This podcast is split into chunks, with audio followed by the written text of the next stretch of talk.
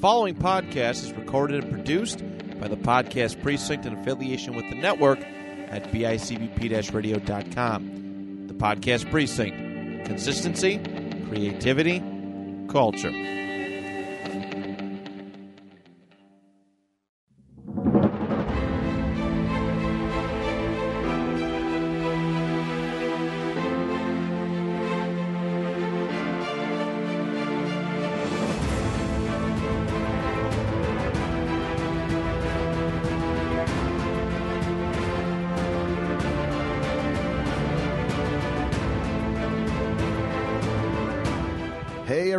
Welcome to another edition of Rediscovering the Indies. I am Chris Gullo, joined alongside Jonathan Ash. Hello.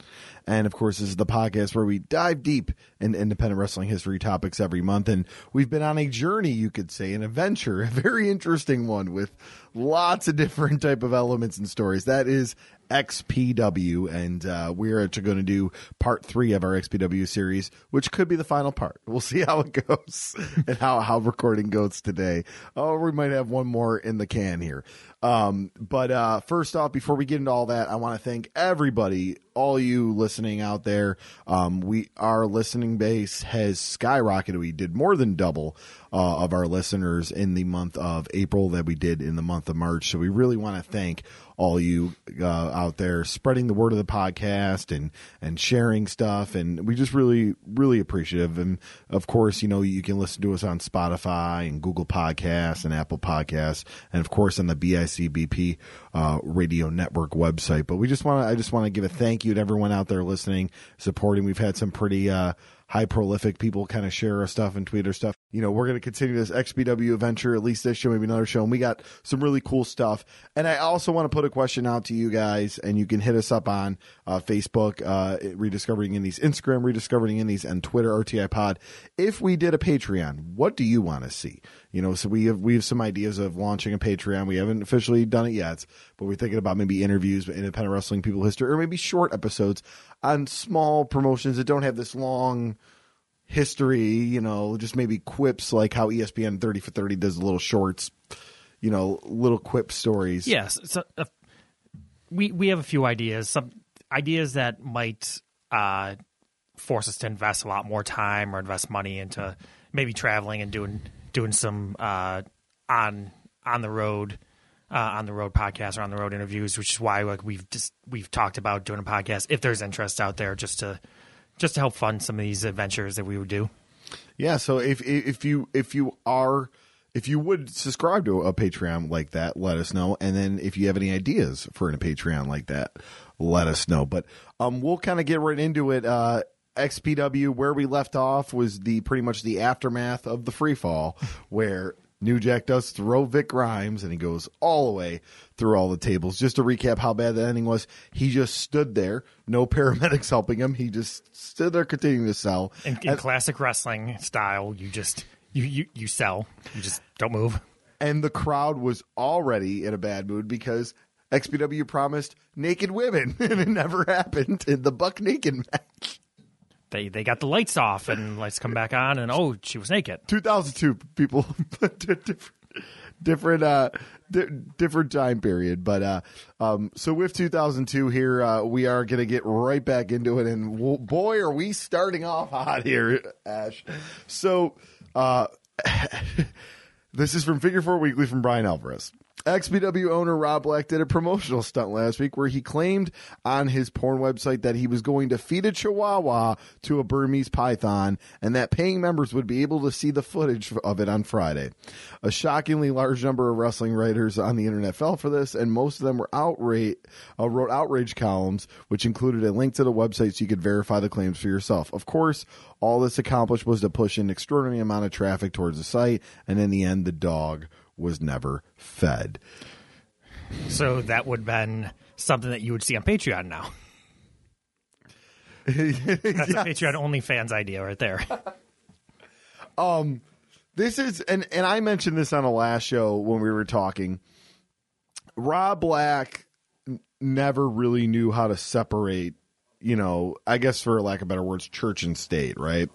So like, yes, porn made his money, but he really tried to bring elements into it in XPW, and then kind of used the the occult popularity of XPW for more of his porn stuff. You know what I mean? Like, and you know, trying to get all the, all, all these people like, look, I'm going to feed him, but he's targeting towards wrestling writers because it doesn't say journalists were there or anything like that. Why would they care about your porn site? Like, you know what I mean? But they're, but of course, Dateline wasn't picking this up. Like Good Morning America was not talking about this. no, no one. So like, he just that's the thing about Rob Black, where if he would have been able to separate the two completely, because there are so many like you don't see other than okay, yes, we've seen mascot and cheerleaders, but Tony Khan doesn't have XP or doesn't have does XP, doesn't have Jacksonville Jaguars people all over, you know, every week like on AEW. No, it it it, it doesn't happen.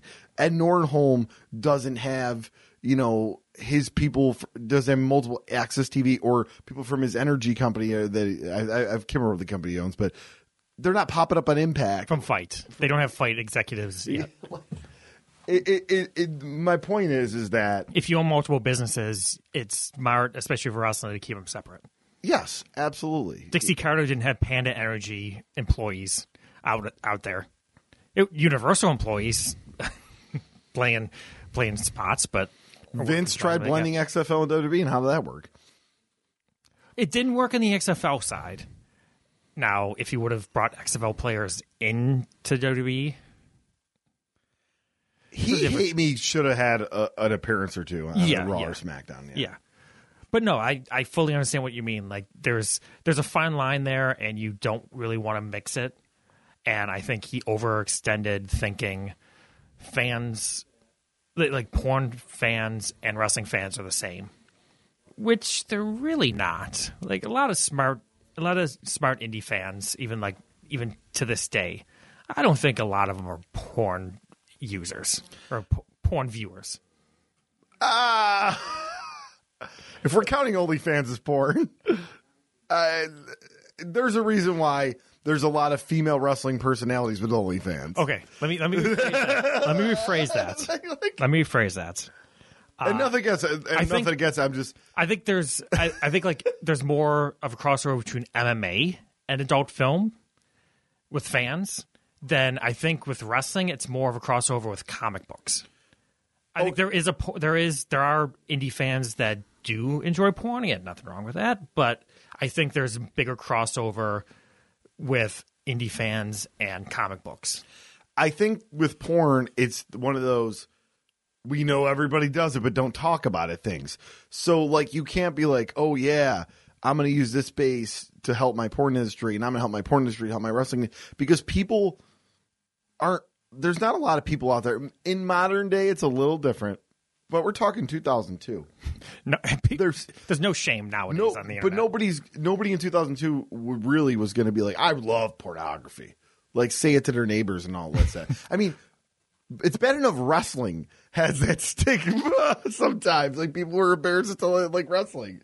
People aren't running out saying I love pornography. So to like to be like, oh, you have to keep them separate. You run your porn industry and you run your wrestling industry Yeah. even if some of those wrestling fans could be porn customers, they'll find out. They're it's you know Yeah, no, I, I understand. I it kind of goes in the same route of like a Girls Gone Wild.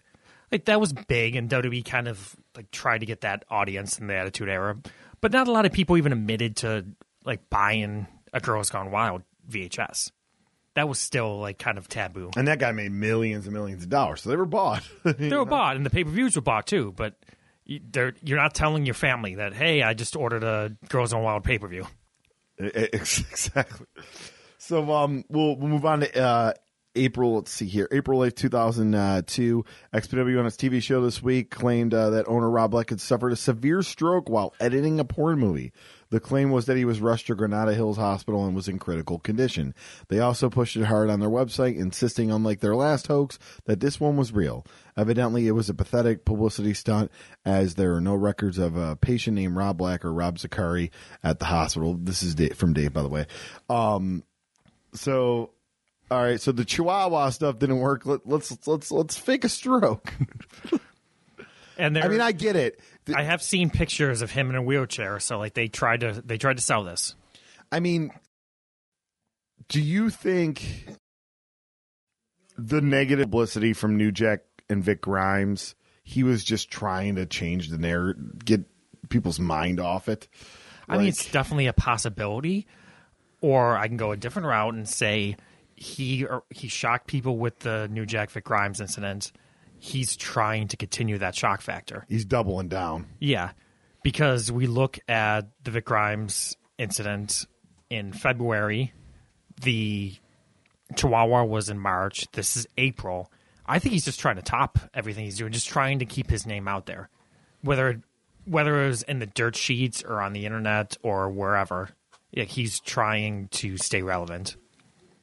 Which, I, which again, like in early 2002, as we've highlighted on other shows like APW, uh, other shows that we've done, like this is re- this is really a bad time for indies. Like nobody's really drawing from like 2001, 2002, even top indies. Th- This is Especially, a like, this is- rebuilding period for Yeah. sure. Yes. The pre Ring of Honor era too.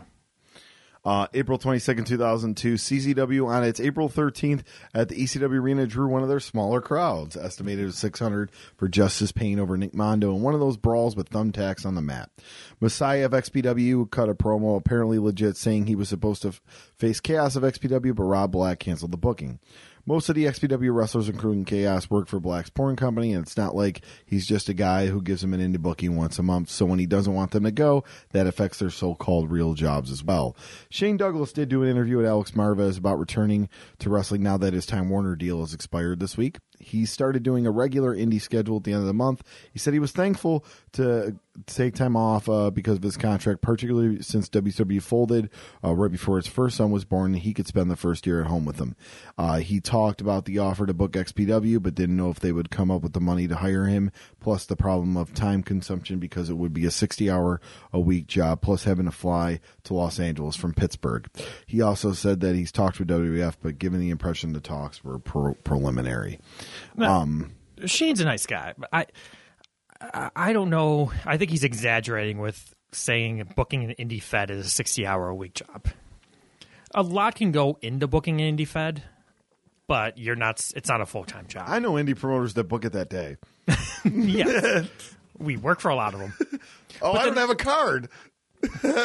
Who's showing up? yes, yeah, like you don't know. Yeah, I worked for. We both worked for a company. You weren't there at this point, but one where the show was supposed to start at seven. Seven fifteen. Th- there's still no card. Where, uh, I'll just say, what our, our, our good friend Ron Falco takes uh, goes to the promoter and be like, all right, what matches, what matches, what's the match you're doing, and what's the match that you that you want? And the promoter gives him like the three matches, and then Ron just goes through and just fills out everyone else's name and books the card because at that point we're all sick of waiting or like the show's supposed to start no one knows what they're doing but going along with that like i've there there's indies out there that actually do put some effort into it. Like i've worked i've been on a booking committee for a local fed that tried that and put a lot of effort into it. But we were only meeting we had monthly shows and we probably met for two times leading up to that show. And then like emails back and forth obviously and text messages. But no way there was it wasn't 60 hours a week so i think i think he's just exaggerating on that. Um but going back to what we were talking about going back to the other paragraph too about uh going back about messiah um and that goes back to an earlier episode when we were talking about with uh marquez dave marquez where he said when you work for xpw you have to work for the porn side too. You can't just be a wrestler. You can't just be a local guy. You can't just do production. You gotta do everything. So when you take that into account messiah leaving i could see the bad blood for that because it wasn't just losing an indie booking that he could easily replace. He's losing if he's working for the porn side he's losing a full-time job. And and, and yeah, and and well, and Chaos was one of those guys that didn't really travel outside of California, anyways. Like, so it it could have been one, and and it could have been one of those things. And as someone is independent bookings, and you're offered something, and you know, in your heart you don't want to do it, but then you find that logistical reason too. So he could have been in his heart. He could be like, I don't know if I want to travel from California to Philadelphia. And I'm saying I don't know the guy. I'm just saying. And then he goes, and then and then he goes, oh yeah, and plus I work for Rob Black, he's not going to allow it. That's the thing. Yeah, let's look at it too. That if Rob if Rob Black wanted to have exclusive deals with guys, he basically could have exclusive deals because he could tell he could tell workers if they work for his porn site, like I, I'll fire you from Extreme Associates if you if you go work there, and that they can. They're an independent contractor, but it's going to cost them their full time gig. Mm-hmm. And I think like you know, I do love when modern independent wrestling fans listen to our podcast and they're they're learning about this early days of it, of modern independent wrestling history. As we've said before, and I've said this on multiple shows, California was an island to itself. I think there was an impression that Rob Black did have a lot of these guys under exclusive contracts because none of these guys mingled over into CZW and IWA Mid South. Yeah, and and Jersey All Pro. They didn't mingle over there. Yeah, maybe some of it was to do with like chaos working with the porn company and all that, but a lot of it was we just talked about it. Indie wrestling wasn't very profitable at this time. A flight from California to New York is not cheap. You're looking at four to five hundred bucks for a round trip. And then on top of that, you got to put the guy up. I mean, maybe you know it's death match. Guys will just stay at somebody's couch, whatever. I know that happens too, but still, like it's not a cheap venture to bring somebody out there. So Rob Black had this advantage of being in California where his guys really didn't work elsewhere like that. They popped up in stuff in California, but no no other death match feds for the most part. Yeah, flights were not common for indie wrestlers. That's something that's popped up in the last five to ten years, maybe. Yeah, but even that, even that, like a guy like Hammerstone isn't all over the, the United States in 2008. Yeah, just let alone 2002. Well, even that, and even, Hammerstone's awesome. even 2010, it was mostly like guys working Ring of Honor. You had to be a top tier indie guy to yep. be fly to be paid to fly, and now, like you, you just you don't need to be a huge name. Now it's common. I remember 10, 15 years ago, like hearing if I'm working for a Fed and hearing that they're flying someone in, an indie guy, it was a big deal because that doesn't happen. And usually it's a bunch of Feds working together with working together trying to like share the cost of a flight to bring someone in because most of the time it's driving and even that you're kind of hesitant to pay for a guy because there really wasn't that many big draws back in back in this era, the early 2000s, mid 2000s. So a lot of promoters didn't want to justify that, especially before YouTube, before on demand. It was hard to try to it was hard to try to get fans to understand like a certain guy, like a Chaos, like a Supreme, like a Messiah, like hey, this guy's big. This guy's a big deal.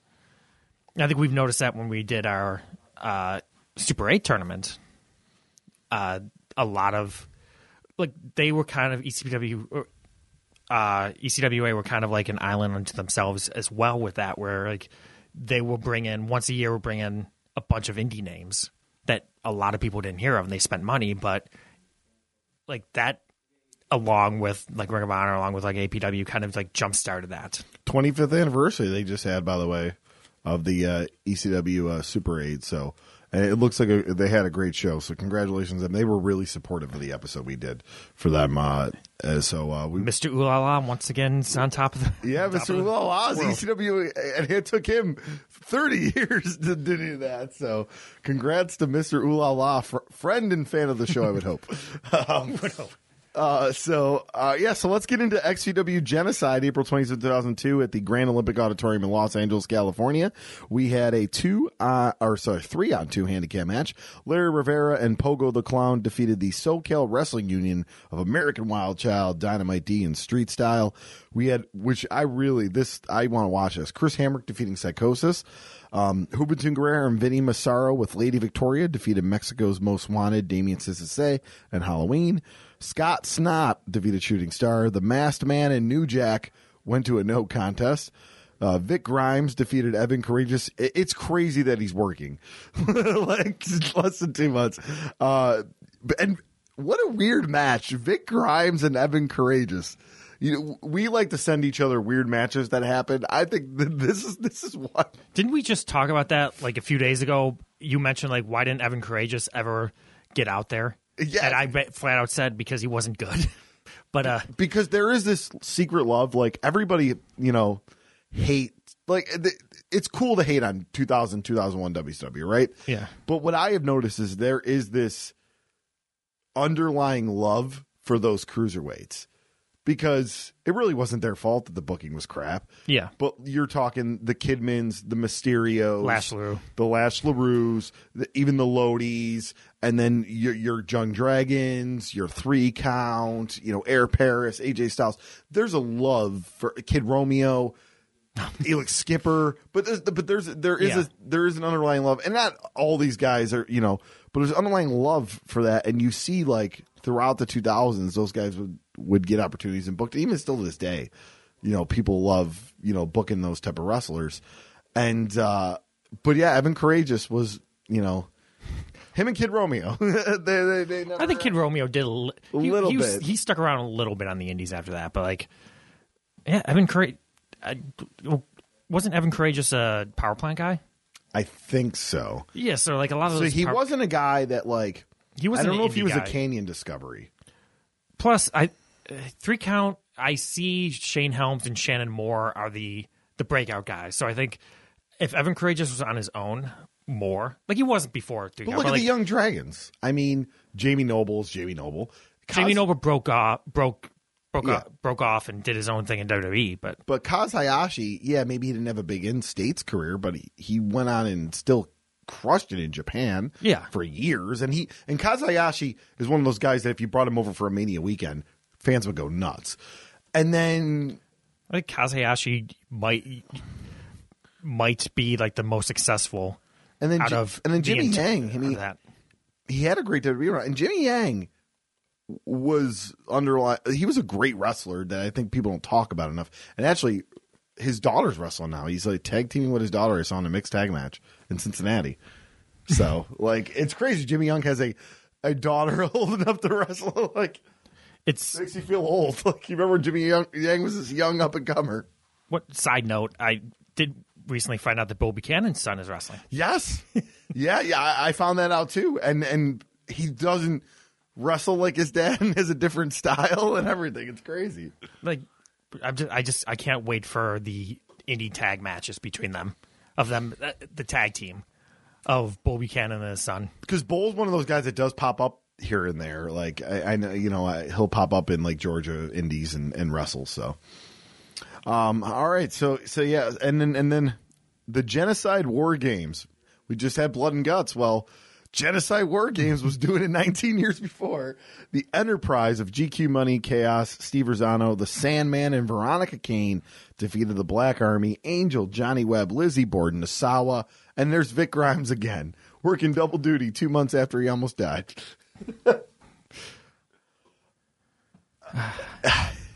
um, I'll tell you though, and I've said this before, the XPW like main XPW guys, you don't hear a lot about. You know your chaoses and, and and your angels and your Johnny Webbs. Like they didn't really have like careers outside of XPW. But if you look at the people they're booking outside of that realm, it's pretty freaking impressive. Like they got Juvi, they got Psychosis, they got Chris Hamrick, Damian Sissay, they got Halloween. I mean, even Evan Karagias at the time, you know, um, and Nosawa. Like, I mean, it's They have a very solid roster. yeah, they have a very very solid. Like their their non like hometown grown talent are really good, and not guys that are like busting your budget. You know. And again, most of these, most of the guys that work, they're booking a lot of the Mexican talent. You're in Los Angeles. That's not that far uh, to bring them in. It's not like you're running a Fed and minis. So like you're it, plus you're collecting. You're you're bringing in the the fan base. You're bringing in the Hispanic fan base with that too. Um, April 29, 2002, uh, from The Observer. In what no doubt, when most disgusting angle this year, uh, uh, except in XPW it's this sort of stuff expected. Owner Rob Black appeared on TV selling his work Stroke, doing a skit where he was doing a remake of the scene from the Larry Flynt movie where Lizzie Borden played Flynt's strung out wife that everyone hates and screaming, I'm back, I'm back. The, the people versus Larry Flynt though was a big deal uh, at that time. Uh, that was a Woody Harrelson did a very good job. I mean, it's kind of foreshadowing the the the lawsuits later on. Uh-huh. Oh yeah. Oh yeah. It is. It's definitely foreshadowing there. Um. Wow. Yeah. You think about it. They're coming. America's coming after you next, Rob. um. this is for the May 6th Observer. They give results for that show on April 27th, and then here's some comments here. There was something of a wrestling war over the weekend at the Grand Olympic Auditorium in Los Angeles. XPW ran on April 27th and drew a little under a thousand for a show that includes Sandman, New Jack, Vic Grimes with his first uh, match back for the promotion since taking a scaffold bump, Psychosis, which it's funny though because it was the first show after the scaffold bump. Psychosis, Juventud Guerrero, Damian Halloween, uh, and Evan Karagias, headlined by a war game style match, which featured a bump off the top of the cage for two tables by Angel and a plancha off the top of the cage to the floor by GQ uh, onto him and several other catchers. Azteca Promotion ran its second show this next night, catering to a nostalgia crowd of 2,600 and 2,300 paid using Mil Mascaras and Tinieblas Sr., both 63, and Rayo uh, de, uh, Jr., a spry, youthful babyface at 42, over Rey Mysterio and Scorpio Jr. and Apollo Dantes on top. Azteca returns on May 18th, which will include what is probably the first Villanos versus Brazos match ever in the United States. And it's something that I hear on other wrestling podcasts, but it's funny when when wrestling is down, lucha libre business is up. It's it, at least in the states. Like when wrestling was really down in 93 94 you hear about these lucha shows in like chicago and, Lo- and los angeles los angeles drawing. yeah the Worlds Collide yeah, one did huge. thousands of people. And then here 2002 we're talking i mean now we're getting under a thousand for xpw czw's at 600 the, the attitude era rub is, is, is died. And 2600 people like it, compared to like uh, also in the same building the nights like yeah that's what's that triple Oh, close to triple. yeah, almost close to triple. Yeah. yeah. Like it's, it's. I don't want to say it's amazing or ridiculous, but it's more of was Rob Black not really reading the fans, like his fan base? I mean, he had Lucha Libre. Like, I mean, but yeah, that's the thing. We just like Juvi, Psychosis, like Halloween, Damien. Like he had the luchas on the show. It's just that no Mascaras is still a draw, I guess. I mean, Tinieblas Senior. I mean, this is when Tinieblas Junior started. I mean, maybe he wasn't advertising to the Hispanic market. That that is probably that I, I guarantee. I mean, if you don't have flyers and posters in Spanish, and you're not hanging them up in the right area, and not putting commercials on Univision and Telemundo, if you're not if you're not being smart about targeting that demographic, that could be a thing. Um, so June 3rd, uh, 2002, and here's some sad news. Um, uh, you know, Big Dick Dudley did pass away during that time period in his obituary. They said while working for XPW as a wrestler and a booker, he also directed a few porn videos for Rob Black and was listed in the credits. That I did not know. Yeah, it's a interesting uh, little tidbit there. Is is Big Dick one of those guys? I don't know his age in 2002, so this could probably change the manner of my question.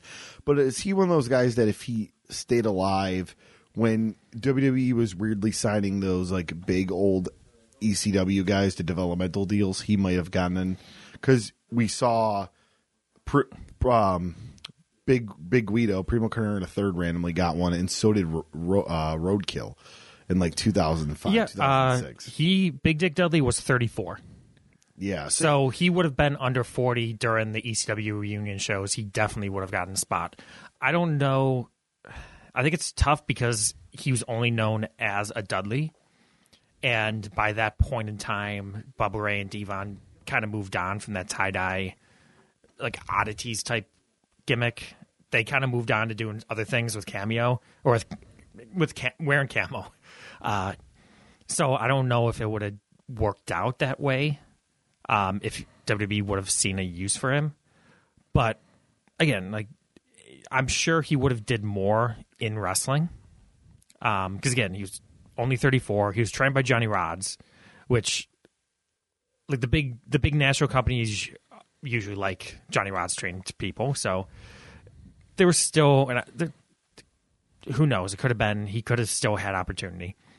Like I know, like to this day, if he was still alive, being in his early 50s, he would have he would be doing the autograph scene. Yeah. And this is unfortunately 2002. We talk about the wrestling business being down for a lot of factors. The deaths. There's a lot of deaths in 2002. Um, you know, I don't have all, but off the top of my head, I can think of some pretty prolific people that, that died around this time period. So, like, Russ, wrestlers are passing away. It's never good media. The media is going to jump on that and have Yeah. you know 2020 specials about steroids and drug use and all this in wrestling. And uh, you know, and, and unfortunately, and, and I, I I don't know why Big Dick Dudley died, but they just group like it, it, it's like I hated like when the whole Chris Benoit thing happened and like Nancy Grace would put wrestler deaths and they would have like Owen Hart on there. Like Owen Hart's death had nothing to do with drugs or the road Yeah. or whatever. It was literally an accident, like you know. So And I, I give DDP credit because DDP actually went on Nancy Grace's show and called her out for that. That Owen Hart was not a drug related death. And I think she listed other people. She listed like wrestlers in their 60s and 70s that died from natural causes. Mm-hmm. Like, yeah, that that's just how the media looks for it. The media will look at. Now I'm getting into a political like fake news type thing, but like they like to blow up uh, those those stories, those uh, those type of entertainment stories uh, just for ratings.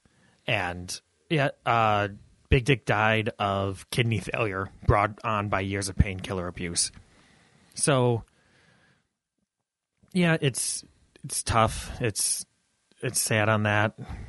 But again, like working the indies, there's really no you don't have a boss that's that's paying attention to you every night of the week like a WWE wrestler Yeah. or a WCW wrestler. So you're on your own.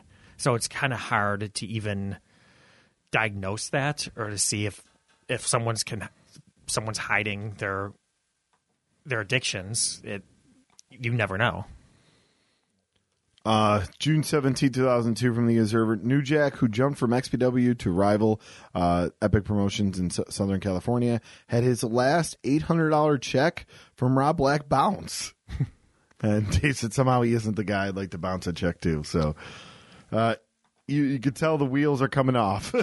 Yeah. Um Yeah, so and then there's a lot going on about that. I just want to do want to preface saying uh during the research I've found on SoCal Uncensored, uh the check was for an advanced for an XPW show that uh for a future show the XPW canceled when New Jack was unbooked when he informed them he was going to appear at Epic. But still, it's New Jack. Would you just like just count as a loss? Yeah, or why are you paying a guy ahead of time before a show happens in the Indies? Why you why you paying uh, that much advance? I mean, is New Jack. You might be like, I need I need money now. Yeah, maybe deposit, but uh July uh first, um, actually, you know, w- yeah, well, actually, we're gonna we're gonna kind of go backwards because both these notes are before the June 29th show, and then we'll get into that. But uh July first, two thousand uh, from the Observer, in the latest and childish ba- battles overriding promo- uh, promoting wrestling after New Jack got the bounce check from XPW, rival Epic Promotions ran a New Jack promo where he ran down XPW over sending him the bad check. Since XPW and Epic both air on Saturday nights as pro paid programming on KJLA in Los Angeles. The station pulled the Epic show due to the interview. Black's TV show has reached new levels of desperation. Black is pretending to have had a stroke, and they pretended that he uh, pisses and craps all over himself on TV. They also did a segment where GQ Money broke into Black's house and knocked him out and ripped off his wife's clothes and attempted to rape her uh, from behind until somebody made a save. Oh my god! The next week they showed uh, Money ra- raping a girl in a parking lot and leaving her for dead. And the following week he was sprayed with supposed raw sewage. Anyways, they're doing a match from the June 29th show where the only way to win is to drench an opponent in raw sewage. Brilliant ideals ideas regained to the lost audience. So there has been this long term narrative that deathmatch wrestling is why XPW didn't blow up. No, it's stuff like this. like, At least it didn't. At least it didn't stick with GQ money. Like Ryan Katz had, he was able to get away from this. So if Game Changer Wrestling shows you anything, if you if if the deathmatch wrestling is the most controversial stuff you do, you'll be fine. like, it was way more than the deathmatch wrestling. And this, again, on KJLA, that's over the air broadcast. It's not like a cable station. Like anyone with an antenna or anyone with any any TV in their house in Southern California and Los Angeles will be able to pick this up. So anyone flipping through the channels is turning this on and seeing a pro wrestler raping a woman in the parking lot. Like that's not that's not good. Uh, and uh, Alvarez also has uh, same day, July 1st, take on that. Uh, New Epic Promotion Southern Carolina signed a TV deal with KJLA in Los Angeles. I believe they've aired two shows already, but the third one scheduled for this past Saturday at 11 o'clock got pulled by promoter Gary Yap. Kind of a funny story. A few weeks back, uh, Rob Black of XPW bounced an $800 check to New Jack.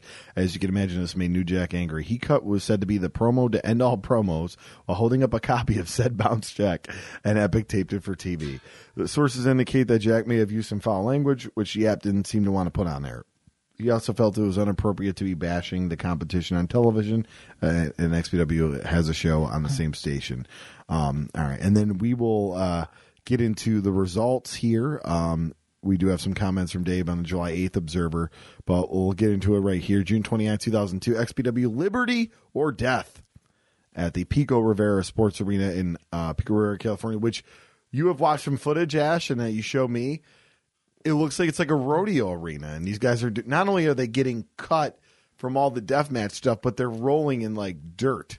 Yeah, it looked like they were doing like a demolition derby there too. Which I guess if you're trying to find a venue to do a death match, that's probably the best to do it outside. Is as CZW have realized when running in DJ's backyard, like it's best to do it in a in a field or in dirt or somewhere you don't really need to clean up. Mid South did a lot of those like back back in the mid to late two thousands. They did a lot of those uh, light tubes and weed whacker matches. Those were usually outside. Um, uh, on this card, we have Scott Snott and Steve Rizzono going to no contest. Tool defeated Vic Grimes. We have an XPW World Tag Title Tournament first round match where Mexico's Most Wanted and Demons Say Halloween defeated Venom Black and Ecstasis. We had Crimson and Supreme going to a no contest. So there's a third Crimson. like I, obviously I know we, there's the Crimson that actually wrestles in the Midwest and Northeast. He's Crimson with a K, and then there's of course Crimson with a C.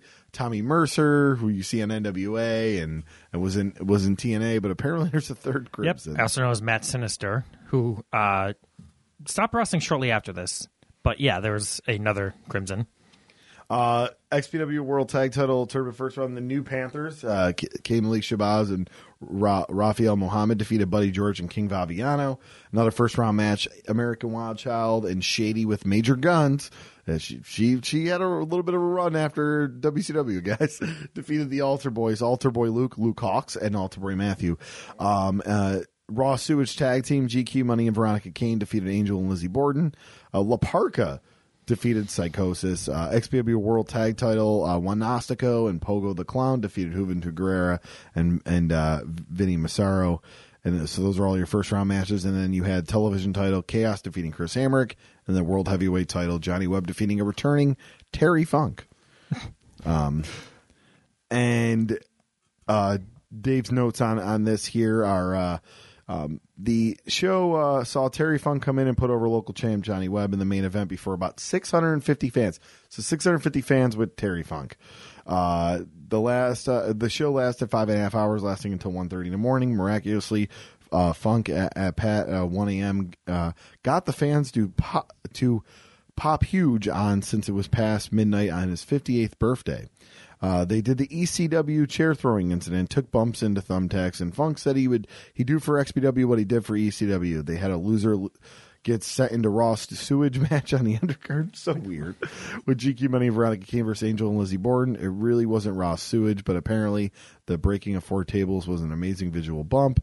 They're doing a King of the Death match tournament on their next show on July 20th. So uh, I did do a little research. They're still in suburban Los Angeles.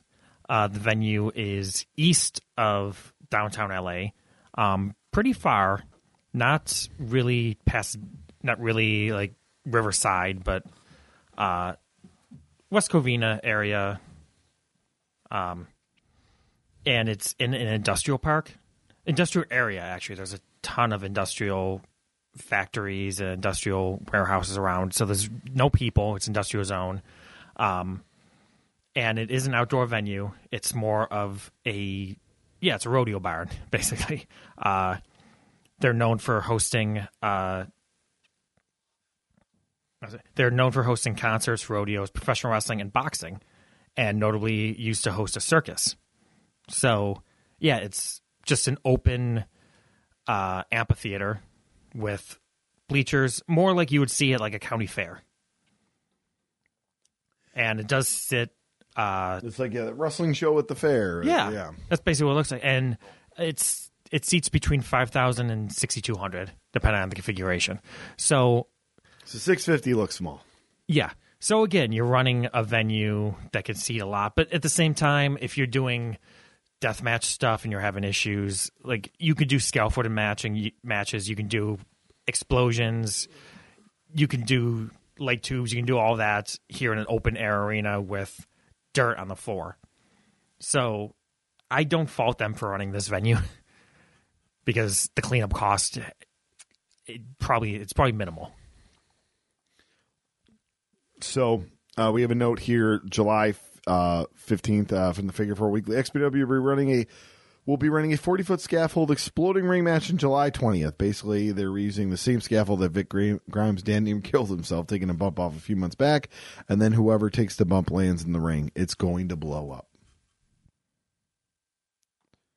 So yeah, they're they're going back to the scaffold match here, and we're we're gonna have some fun stuff to talk about that uh, in a second. Here, we'll kind of get right into the uh, July twentieth XPW Baptized in Blood Three Night of Champions, uh, and that's at the Pico Rivera Sports Arena. We have the XPW King of the Death Match tournament, and in the first round, we had Supreme defeating the Sandman. Altar Boy Luke defeating Vinny Massaro. Then they had it, uh, the XPW Tag Title Tournament Final Four Way Dance to uh, determine new champions. Where Mexico's Most Wanted defeated American Wild Child and Shady, and Wanasico and Pogo the Clown and the New Panthers. Uh, we also saw another first round match in a King of the Death match where Pogo the Clown defeated Crimson and Steve Rizzono. Uh, Angel defeated GQ Money in a False Count Anywhere match. Snuff defeated Vic Grimes. These names, man. Uh, then we saw Su- Supreme defeating Altar Boy Luke in a semifinal, as well as Angel defeating Pogo the Clown in a semifinal. We had a XPW television title three way ladder match. Uh, so much stuff going on here, guys. Kaos defeated Chris Hamrick and Psychosis.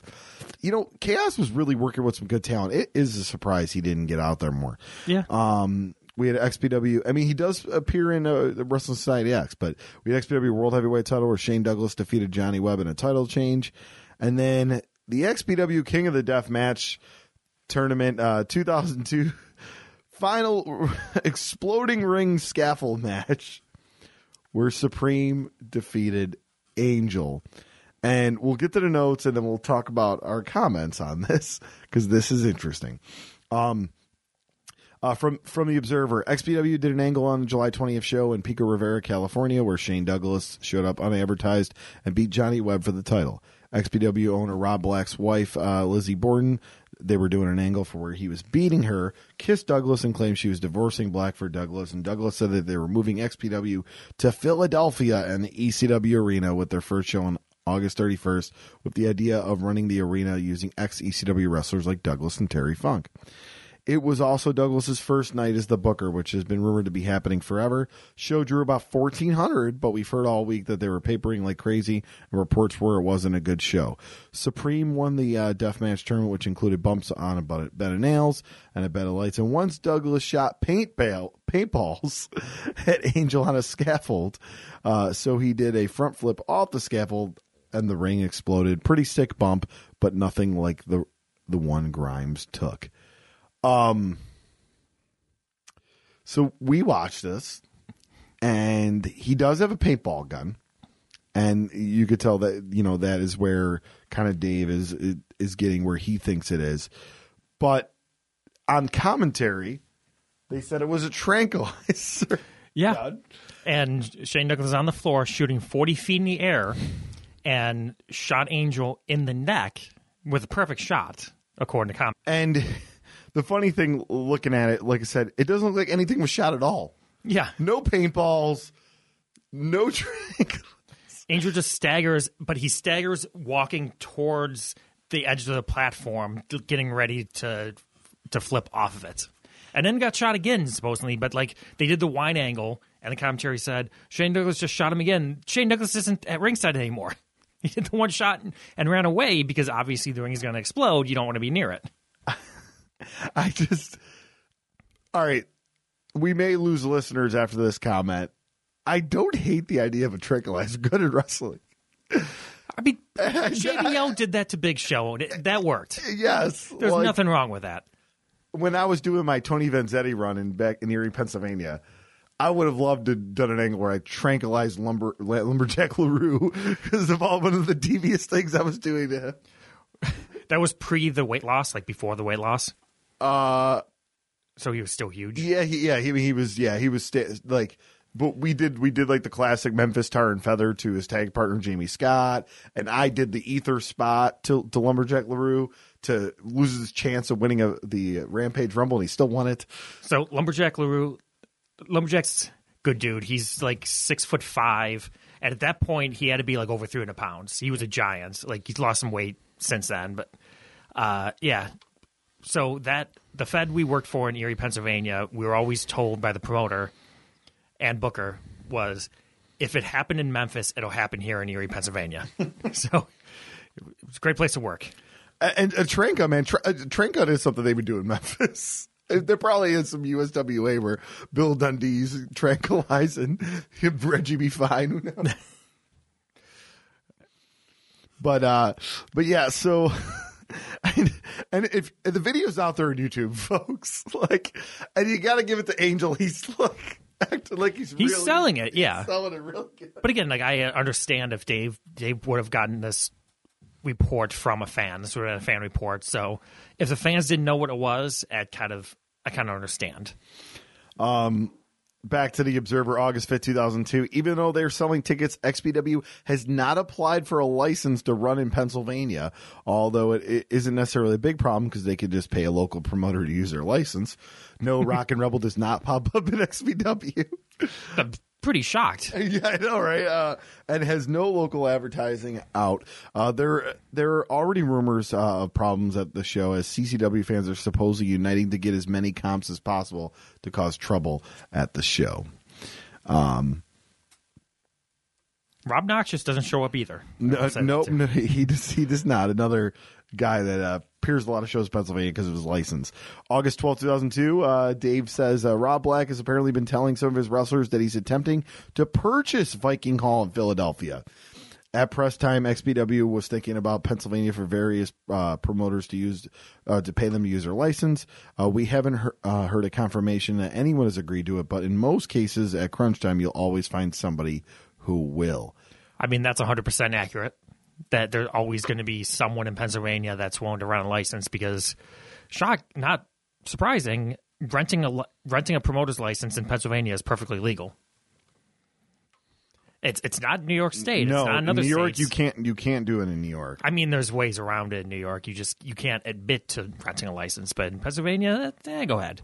Nothing wrong with that.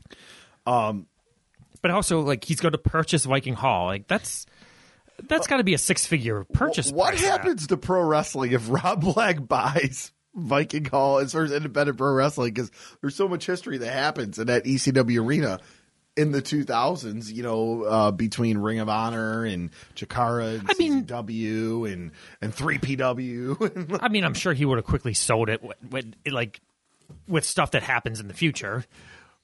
But yeah, that is true. But yeah, but w- but would he have sold it to a company that would have kept it running as, as an arena? Because there was that time ten years ago, around that time, like the arena ceased to exist. Uh, I think they reverted back to a warehouse. They didn't want to do wrestling for a while. I remember that. They didn't want. so. They weren't doing anything. I think. I think they were back to just being a warehouse, or back back to like not doing any live events. and it's still going on. And, and did they did they do an NXT in there? Yes. Okay, They did yeah. an NXT house. I know. I know they did an ECW, a WWE ECW uh, house show in there. And- I know like almost every other like a TNA did a show in there, and like almost every other promotion. Impact did one recently. Yeah. his, his, his ran there. Um, but yeah, I was wondering, yeah, because I, I thought I remember NXT doing it. It's still fully functioning and still has wrestling. So it's in much better condition than it, than it was in decades past. And like I give them credit. I haven't been in there since the renovation, uh, but I heard it. It's really nice. I like a nice uh, a nice lobby in there now. When you walk in, uh, the current owners put some money into it, and they realize like we can make some money promoting wrestling in this in this place. also from August twelfth, two 2002, and this is in the um, this is the uh, Figure Four Weekly in preparation for their debut in Philadelphia, at the ECW Arena. XPW bought TV time on WGTW channel 48 every Friday night at two in the morning from August 9th to August 30th, the day before the show. Uh, Beginning September 2nd, the, the show moves to Mondays at midnight. It should be noted that as of press time, they still don't have a promoter's license, and unless they can get one, the commission is shutting the show down. Chances are they'll find somebody uh, with a license who can act as a promoter. Main event is scheduled to be Shane Douglas versus Terry Funk. The company is also claiming uh, that they've got October 26th, November 16th, and December 21st booked as well. An East Coast War has already begun as John Zandig of CZW, which is also running ECW Arena, has a tournament of death scheduled head to head on the 31st in Dover, Delaware. And this is the time where Dover, where all the death matches were in Dover. Well, also because Delaware. Delaware is a little bit more open with uh, with the rules, allowing death matches and allowing extreme death matches. But um, Rob Black had to be a, in a feud with someone. Like he tried ECW, ECW, it didn't work. Maybe, uh, maybe he always thought like that key to success that you always needed you needed an enemy because again after ECW after the ECW feud didn't really go anywhere he tried something with Epic when Epic took a lot of his guys and now deciding he's going to run Philadelphia where Philadelphia has always been oversaturated with wrestling like the whole southern Pennsylvania Philadelphia area I'm not saying that's a bad thing, but there's no shortage of indie feds that run that general area. And I don't I think it was pure ego of just being just saying I I'm going to take over Philadelphia. I, my thing is, is he's gonna put this facade that uh, goes, "Oh, XPW is so good, I'm coming to the East Coast and taking it over," but really, I think it was an economic move of desperation in the aspect of, okay, I am drawing not well anymore in California, and it, oh well, in Philadelphia maybe costs are different, it's smaller, and these guys are doing pretty good. Like they're not, obviously we said draws were down for CZW and stuff, but the amount of times you could run for the cost, then probably and the rent, I'd imagine from And that could CZW be- is still booking local, still booking guys in the Northeast. Yeah. Not flying guys in from SoCal. You're and you're gonna have a, and your names are more on the they're living the East Coast other than Terry Funk in Texas. The rest of them are living in the East Coast. Yeah. Sandman and Shane Douglas and all that. Like, yeah, you're gonna lose out on Juvi and Psychosis or whatever, but now now you're gonna you're gonna have access to all the other cruiserweights that are living on the East Coast. So I mean, he's he's also smart in putting TV on, getting a TV show to try to hype that to bring bring fans in. So I'll give him that. That's got some credit there. but how, I mean how how much at two in the morning though is really helping. Um, how big is WGTW too? Like, what are they? Like that could be a twenty dollar or thirty dollar a week TV network. They are.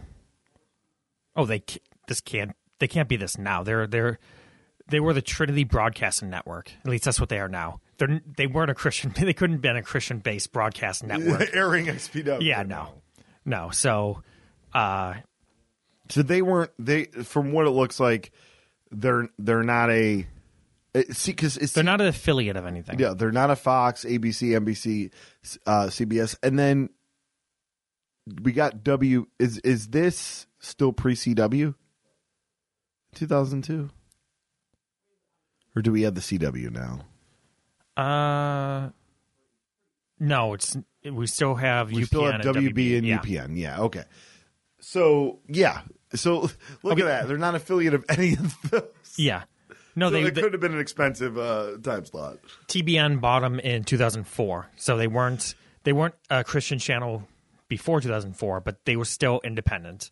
So yeah, knowing even even though Philly's a huge market, I can't see that being more than fifty dollars a week for Yeah. that time slot. Like I've I've worked for promotions that have gotten TV time slots around that time, like middle of the night time slots. They're not expensive at all. Makes you wonder why he couldn't have just got on an earlier time slot. You know what I mean? This network's not a big network. You I mean, he has no problem spending money. Exactly. Um, and now it's getting juicy. Ash. it's gonna get real juicy for a minute here. Oh, Uh, yep, uh, August twelfth, two thousand two. Here, this is this from the Observer. and We also have uh, Brian's notes on it as well. In what could have been the sickest and strangest horror stories in, in the history of independent wrestling, wrestler Messiah, real named William Welch, had his thumb cut off by attackers who also attempted to cut off his penis while at his apartment in Canyon Country, California on August the 1st. Police had contacted several people within wrestling after the fact. They were investigating Walter's belief that the attack was related to the wrestling industry. Welch, Welch described the, uh, sorry, Welch, Welch described the incident as two African Americans, both in their mid 20s and weighing in the range of 230 to 250 pounds, coming in to his unlocked door. Welch believed they were there to see his roommate, but then they attacked him. Uh, Welch provided a description of the assailants detailed enough for police sketches. According to Gary Yap, the promoter of Epic, the company Messiah was currently wrestling for uh, after a heated uh, departure from XPW, the 25 year old Welch told him he was playing video games at 6 p.m. when they came in. He noted a reflection of them pointing at him, and when his roommate left to walk her dog, they locked the doors and attacked him. As they were holding him down, cut off his thumb with garden shears. The thumb was never recovered. Welch tried to fight them off as they attempted to cut both off his other thumb and his penis. In the brawl, Welch was hit with both a chair and a fishbowl as they attempted to knock him out. Welch's screams for help were heard by his roommate, who immediately called police. The attackers that fled the scene. Police have a description of the vehicle, but not the license plate number. After being treated at the uh, Henry Mayo uh, Newhall Memorial Hospital, Welch went on the lam and is said to be uh, leaving the state in fear of another attack. There may have been some sort of connection to the business he, he's in, said Detective Victor Lewandowski of Santa Clarita, California, uh, Valley Sheriff Station, in a short article in the Los Angeles Daily News. He is pointing us to some type of internal thing to do at his job. Messiah had been the king of the death match for Rob's infamous XPW promotion. He was fired allegedly because Black found out he was sleeping with his wife, the porn star goes by the name Lizzie Borden. There had been a wrestling rumor going around which seemingly was confirmed, which it was talked about in a pseudo wrestling angle. Since then, he became a popular underground favorite with Combat Zone Wrestling. Where things got out of control was on the debut um, of Epic Promotions run by Yap, the group used a lot of the talent such as Sabu, Messiah, Josh Lazie, Vampiro, and New Jack that had formerly worked for Black. On June 16th, New Jack did a promo claiming the reason why Messiah was fired for XPW was for sleeping with Borden. Messiah came in later to the show to a U F to Lizzie chant and got on the PA and said she effing loved it. New Jack cut another. so New Jack's to blame for this. New Jack is instigating. And, and hey, listen, New Jack's fan of the show. um, And not for nothing, you, you're not going to send people after New Jack. no, no. And, hey, hey, New Jack, much respect. but, uh, man, like, like he, he, yeah, he instinct. Uh, He also cut another backstage promo, and on the subject, he also ran down Black for bouncing a check on him, which we discussed. But Yap decided out there on television. Both XPW and Epic, as we talked about, have that TV on KJLA in Los Angeles. The Epic show never uh, aired on television on August 2nd because Yap was so shook up in the incident that he never brought the tape to the station and was still uh, days later that 50 50 about staying in the wrestling business because he also felt the incident was business related. He said his initial reaction on what happened was to get out of the business completely, but the company's August 18th show is going to happen and will be used to generate funds for Walt's hospital visit.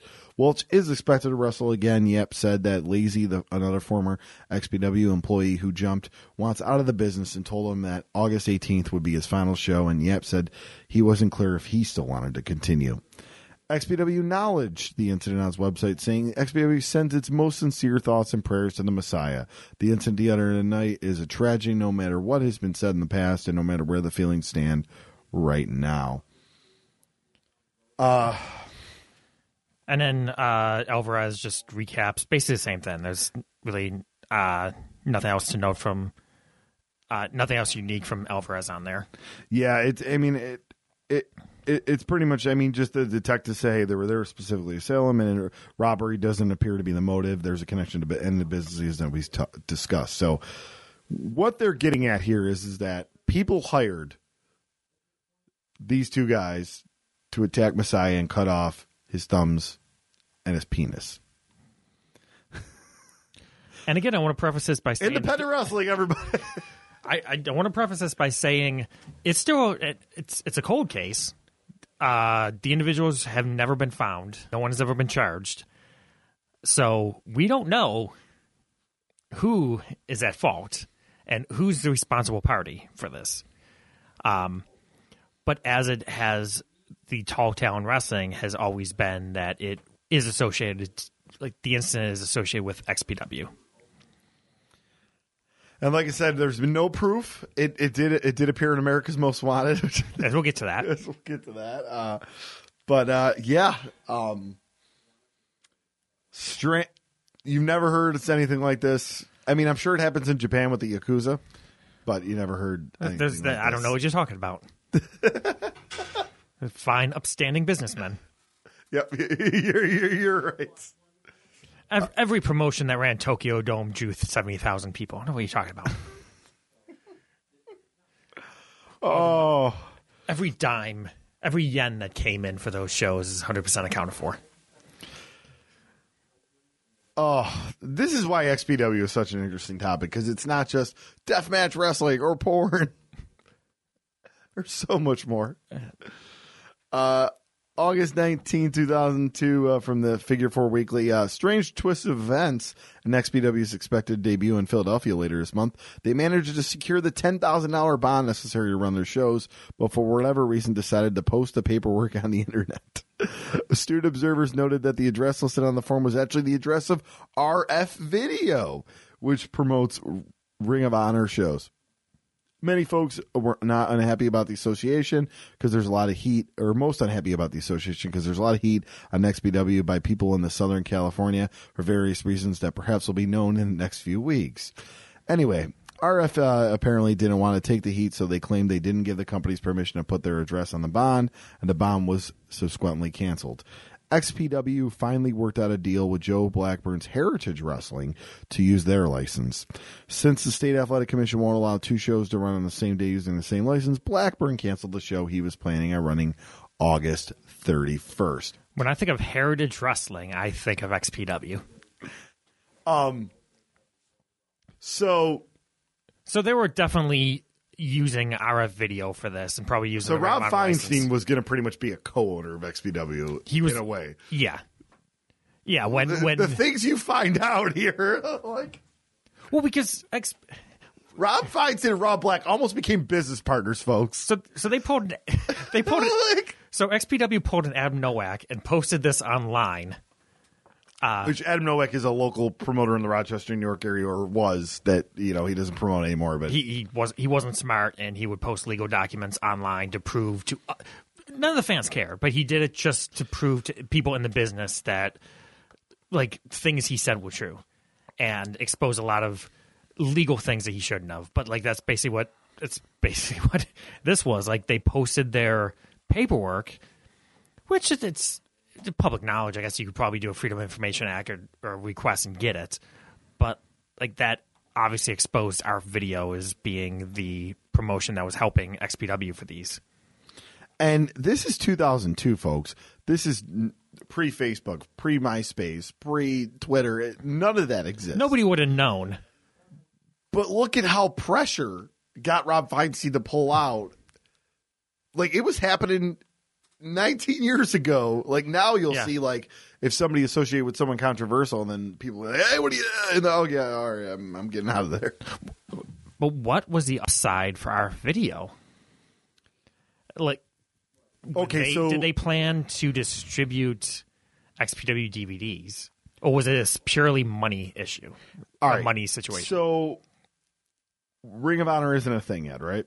No, they are. Oh, they are. Okay. They're relatively young, but like, yeah, Okay. they're they're definitely a thing. so yeah, I'm trying to think of the time frame we're in. So okay, We're about five months in. five months in. All right. So Ring of Honor is a thing, but it's probably not cutting a huge profit, right? And he's he's probably looking for that next big thing to financially. I mean, he probably saw how well XPW's sales did with DVDs, and he probably thought, okay, well, they got distributed in stores. I could probably do that, and then I could probably get more RF video stuff in there. And I mean, that's what I'm thinking. I'm thinking that he it was probably like a, hey, give me your distribution channels, and then boom, RF videos are in. You know, Sam Goody Musics and FYEs like in 2002. Like, with RF video logo on it. yeah. I mean, you could find a lot of deathmatch videos and VHS tapes through RF video, so I that makes sense. Again, we'll just we're, we're just assuming with this, but obviously it's right there that RF video did have a hand in this initially. So, but that is interesting. Of like, there could have been association. What could have happened if this was never found out? Like, would would Ring of Honor have been been would Ring of Honor have done a co-branded XPW show during this era like they did with CZW later on? Uh, Who yeah, knows? Yeah. I mean, would have you seen some of those XPW guys that were more in the mat worker style, like a Kaos? Maybe he would have started peering a Ring of Honor. It- there, there's a lot of what ifs, and then this uh, the Heritage Wrestling, which I, I think may still be around. No, I, I'm thinking I, I maybe think of another like Philly wrestling that's kind of type that like like that. Um, but this guy must have got a good paycheck from Rob Black to cancel his show and be like, okay, yep, well, well, uh, you could use my license on my show. Heritage Alliance. No, they were 2001 to 2003. Okay, Um, all right. I know there's a there's a I don't know if it's a similar name or something that runs like in the CZW arena, but uh, for some reason I thought the word heritage was in Okay, so what? So what I said earlier about being the name Heritage doesn't sound like something XPW. Like I was wrong. so their first show was called Hardcore Hell. okay, So yeah, there were uh they weren't typical mat style like no, no. Uh Tommy Suede worked for them. Didbach. Okay. Uh Denmark was a worker in the mid 2000s in Philly that did some work up here in Western New York area. Um, yeah, guess worked for them. GQ Money worked for them. Kaos did work for them. Altar Boy Luke, Chris Hamrick, Justice Justice Pain. So yeah, they're. Uh, basically a mix of CZW and XPW guys. yeah, Um, and Uh, only only eight shows are listed on Cage Match, so they didn't last long. so uh, August, man, August was quite the month for uh, It it, it went for down. XPW. Uh, and it, it, believe me, it hurt inside. Uh, August 26, 2002, the TV show America's Most Wanted is doing. I don't know why it's so funny to me. John Walsh covering wrestling. And this is available on YouTube if you, you find it. Oh, America's Most Wanted is doing a piece of what happened to Messiah. Keith Greenberg, who has written for WF magazines and done a book on wrestling, is producing the story. They were filming on August 18th for the Epic Promotion Show in Reseda, California, which was a benefit for Messiah, and were tempting to get a comment from XPW on the story.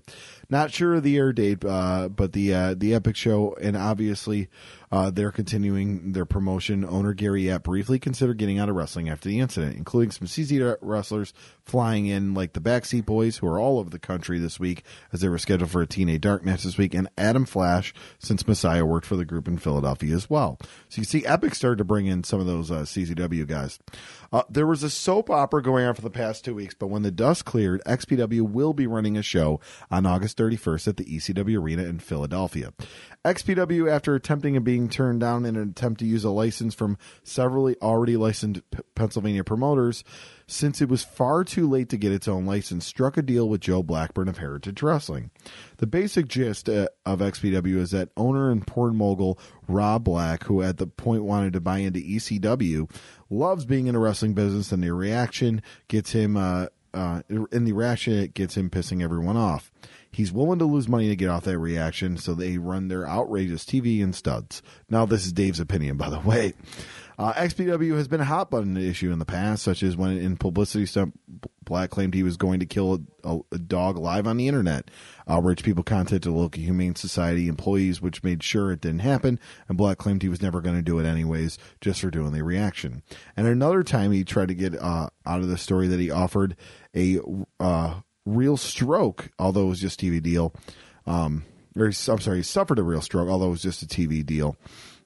The Messiah incident has also everyone freaked out. As mentioned here, he has booked the ECW arena and started selling tickets while not having a license to promote in Pennsylvania. Which I don't think you can do that. I think you can't sell you can't speak you can't sell tickets unless you have the license.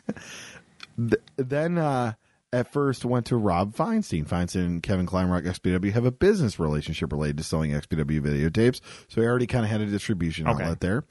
Who owns Ring of Honor and asked to use their license. Ring of Honor turned them down, but did tell them about the Hartford Company, which is where they purchased their bond.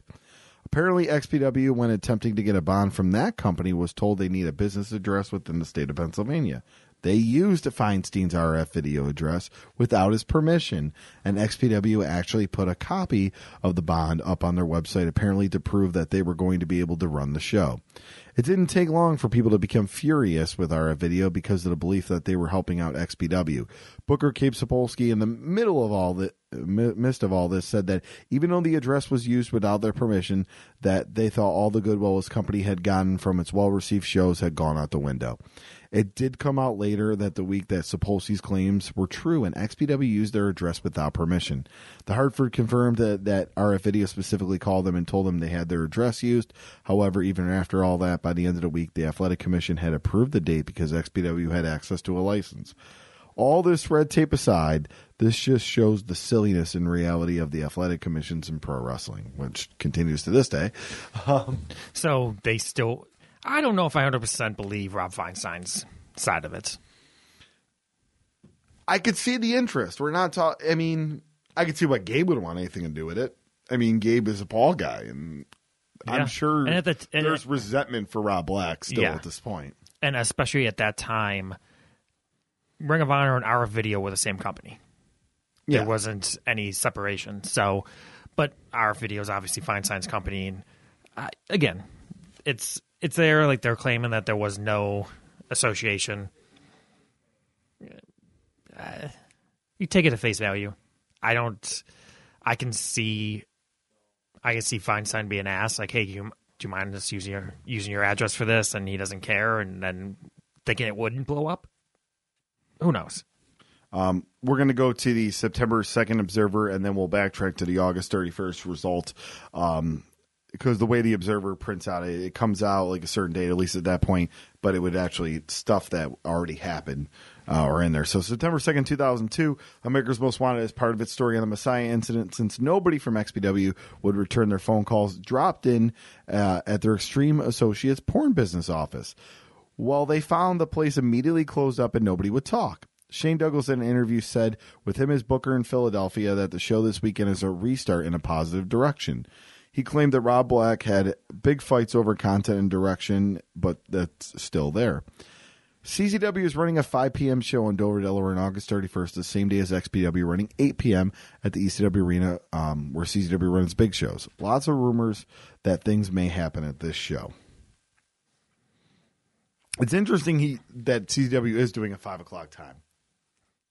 Well, mean, also, I- I, think because it's they probably- outdoor. But they also probably don't want to lose. They, they probably want to make sure they can get as many fans and fans could go over afterwards. I don't think that. I just think that the show in Dover is probably an outdoor show. So I can understand I can understand that just being like you don't want to run an outdoor show if you don't have lights. Which not many indie feds invest in lights for outdoor shows. At least not during this era. August 31st, 2000, uh, to the XPW hostile takeover, and this was at the Viking Hall in Philadelphia, Pennsylvania. Psychosis defeats Super Crazy, Pogo the Clown, and Sandman went to a no contest. XPW World Tag Title, where Mexico's Most Wanted, Damien Sisse, and Halloween defeated the New Panthers, uh, Malcolm XL, and uh, Smokey Carmichael.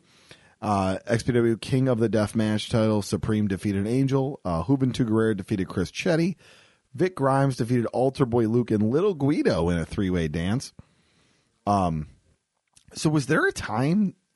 There must have been a time that Nunzio was not under WWE contract. Then Yeah. Yeah, he wasn't picked up right away. it it just doesn't seem like it because he is such a fixture in I- in like SmackDown and everything like that. And but yeah, it looks like there was a time where he Yeah, uh, he didn't join until late. He didn't sign with WWE until late 2002, and then came in as uh, Noble's cousin. okay So he like there was that brief time in 2001, 2002, almost two years that he worked. He worked the Indies. XPW television title Kaos uh, with GQ Money and Veronica Caine defeated Chris Hamrick, and then the world title match, uh, Shane Douglas with Lizzie Borden defeated. Ter- oh, I'm sorry, and Terry Funk went to a no contest because we are XPW. We got to have multiple no contests on the same show. Um, you would think Shane Douglas is booking there'd be less of that, but but uh, there was not. And then uh, let's uh, get Dave's uh, perspective on this. XPW ran its first show uh, in Philadelphia at the old ECW Arena, drawing a reported 900 fans, which is a better crowd than ever anyone else is doing. Better than what he would, what they were doing in Los Angeles. Uh, there were no incidents with CZW at the show. The show ended up with Shane Douglas beating Terry Funk in a short match. Uh, Funk, uh, see, so- but it says no contest, a cage match. Funk gashed his arm with something fierce, and the ref stopped the match. So that's what uh, Funk pile drove uh, Lizzie Borden after the match. Like, it, hey, he can't stop, he can't continue, but he's going to pile drive Lizzie Borden. Uh, they So did- it technically wasn't no contest, but yeah, like, they did promos early in the show where Funk and Douglas argued over who was the man who really made ECW after the show. Apparently, did a worked internet shoot where Funk took a punch at Douglas. Funk did legit need 20 stitches to close the gash, which was so deep that you could see the tendon through the opening. Funk, uh, for shock value in the past uh, on big shows, done major blade jobs on his arm like that. The most famous being in 1977 in the finals of the World Tag League, uh, in the angle that got the Funk Abdullah feud going, uh, to where people still remember 25 years later, and even to this day, people remember Funk and Abdullah. Uh, very vividly, and made the Funks into strong American baby faces. Uh, former ECW wrestlers like Psychosis, Super Crazy, Sandman, Chris Chetti, Danny Doring, Vic Grimes, Juventud Guerrero, Little Guerrero, and uh, sorry, Little Guido and Chris uh, Chris Hamrick also appeared. And uh, Douglas claimed at the end of the show that he's the new owner of the ECW arena, and said and said that CZW and Blue Meanies Fed will have to kiss his ass if they ever want to run that building again. As it turned out, even though the building has been on, been for sale for years, the building owners the next day told CZW they knew nothing about any of that and it was all bogus. Angel uh, got over taking a lot of sick bumps and got a huge ovation when it was over. And a bout that included a barbed wire board and light tubes, and he went through tables, uh, boards, and tubes, as well as took a power bomb off the balcony. The latest on the Messiah uh, William Welch case uh, is this. There was forensic evidence left at the scene of the crime. As mentioned before, Welch claimed to police officers that he uh, thought the assault was wrestling related, but didn't know the two men had attacked him. The police concluded that Welch was specifically singled out for an attack and that it wasn't random and robbery wasn't a motive. The assailants would likely be charged with mayhem, which would be a two to eight year term. Jerome Young New Jack had claimed that Rob Zicari offered him to do $10,000 to do a number on Welch and did contact the local police with that story. The police said it was too early to know that that story had any validity. the problem from the timeline standpoint is, is that when Young jumped from XPW to Epic uh, long before the attack took place, it was actually Young's promo live which set off the chain of events that led to Welch claiming at a live show that he slept with Lizzie Borden. Zicari uh, also uh, bounced a check on Young, and Young did an unprofessional uh, promo on Black at the Epic show. Um, uh, Scott Williams had an article on the subject uh, on the Galveston County Texas Daily News, which is interesting that it's just Galveston, like in the Texas News, they're they're reporting D- this. Dave just randomly put that in there. Messiah returned to action on August 31st for CZW in Dover, Delaware, and their Ultraviolet Tournament of Death, which was promoted the same day as XPW's debut in Philadelphia. Messiah beat Adam Flash, but the loss of Sick Nick Mondo in a fans bring the weapons match. Probably, if if Messiah truly thinks Rob Black did this, why even risk working a show an hour away? like, I mean, he's a tough individual. He's he's Yeah, he's not gonna go in hiding, especially at an indie show. Like no one's gonna no one's gonna come into a locker room to attack him. because they figure show. he's got the CZW guys too there with him, so. yeah. I just love that forensic evidence was left at the scene of the crime. Like what forensic evidence? Was there some XPW ticket stubs like left at the scene? Oh man, um, because o- obviously like if if there was forensic evidence that was hair or like DNA of some sort it's still like that would be in the system and still after you would think that case years, would be solved if Almost they had yeah. real forensic evidence. Yeah, almost 20 years like those the the the perpetrator traders would have, have still not been caught for any unrelated act Now, it is a cold case, but I would imagine mayhem under the statute of limitations might be expired by now. So even if they found out who attacked and cut the thumb off of uh, of Messiah, they they might not serve any time at this point. Yeah. Because if it, if it was murder, there's no statute of limitations on murder, but that's assault. There's got to be a statute of limitations on that. It would have to be over with that, which is which is weird that no one has ever still to this day come out and said anything about it and admitted fault. Yeah, I mean they, that's the thing. Everybody could have their theories, and we're not accusing anybody or anything here. Uh, it, it's just so interesting that like there's so many elements to, to, to this, and and it's it, it's crazy that America's Most Wanted got involved. um, September uh, 9, 2002. This is the Figure Four Weekly, uh, where Alvarez, huge weekend on the East Coast with XPW, CZW, and the Russ Haas Memorial Show all taking place. XPW ran the former ECW Arena in Philly on Saturday for estimated 900 fans, headlined by XPW champion and booker Shane Douglas uh, beating Terry Funk via referee stoppage legit the match was supposed to go 30 minutes but got cut off around 7 uh, when funk's arm uh, got torn up pretty much beyond recognition one of those gruesome deals where you could see the tendons and everything. Now, Funk still managed to pile drive Lizzie Borden afterwards. He ended up hospitalized and needed eight. He says eight stitches, uh, and it's out on twelve inches on, his arm. So I guess it's a combined twenty. Yeah. Yeah, I love how like him and Dave report like this. They report the same thing, but they they, they change the wording. They still weren't. Yeah, they still weren't working together at this point. Yeah, Um, but like it, it, it basically just go through the same thing on here.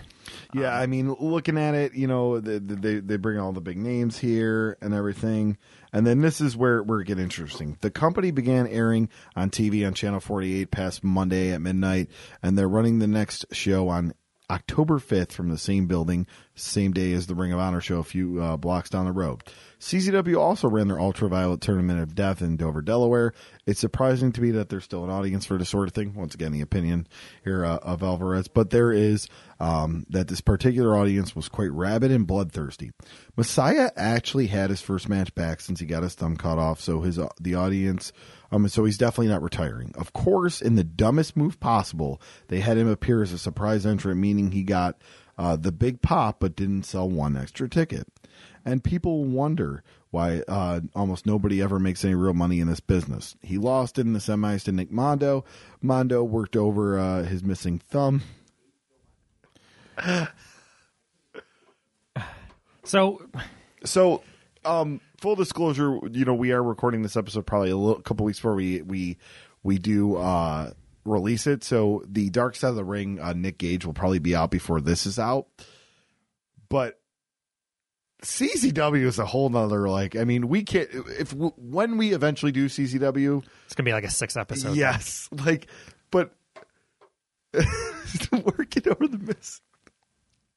I don't mean to laugh. It's uh, I mean uh, that's smart. That's it's smart it's kind of smart, and Nick Smart business. thinking that, but and I, I, I, I again disagree with Alvarez where he's shitting on them for having a surprise entrant. But during this era, that was understandable. Like during this era, the old school way of thinking is you advertise, you advertise everyone on the show. Like it wasn't a big thing to have surprises. Nowadays in wrestling, there's no issue with that. Like yeah, that have him as a big surprise. You get that huge pop when he comes out because it helps build, helps build something. Um, Wife Beater versus Necro Butcher was said to be really gruesome, and the Butcher actually had his T-shirt stapled to his tongue at one point. Um, Alvarez says, "I wish I can comprehend the motivation of doing something like this at an indie show. Wait, there's more in the main event. Wife Beater used a weed whacker on Mondo's back and then poured salt in the bleeding wound. They used almost 200 of the light tubes that were laid out uh, for the match uh, before Wife Beater got the uh, pin." whatever floats your boat. Next show is September 28th, the um, Russ Memorial uh, Cup Tag Tourney in Tom New Jersey. Before an estimated 600 fans was won by uh, R- RC Haas and OVW Heavyweight Champion Nova over Damaja and Doug Basham from OVW. Other guys on the show included uh, Amazing Red, uh, Low Ki, Jerry Lynn, the Maximos, um, Matt Stryker with a Y, uh, Jamal, Lance Cade, Nick Dinsmore, and Steve Corino. Lots of guys gave speeches about Russ after the sh- at the show after the show, and it said to be very emotional.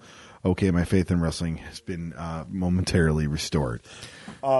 So you have three companies running in close vicinity here and all drawing several hundred people. Like really good, really good draws. So it goes to show you Philadelphia is still a hotbed. I don't know if I believe that XPW drew 900 people because this memorial show. First off, it's a memorial show, so you know it's it and and and it's something that you know people like watching a wrestler would want to go. And look at that lineup. I mean, that is a sick lineup of wrestlers. Like, Yeah, but also that is where the pure wrestling fans are going. Yes. and deathmatch wrestlers or deathmatch fans are going to go to XPW or CZW. Which again, they're not that far away. So even with a five o'clock start time, you fans could still make make it to both. Whether it was exactly nine hundred or a little bit less, like Dave and Bryan both reported nine hundred, and they both generally had different sources at this time. So I tend to, bel regardless, it's more than they were drawing in LA for the most part. that that is The more that they were getting paid attendance in LA for most shows.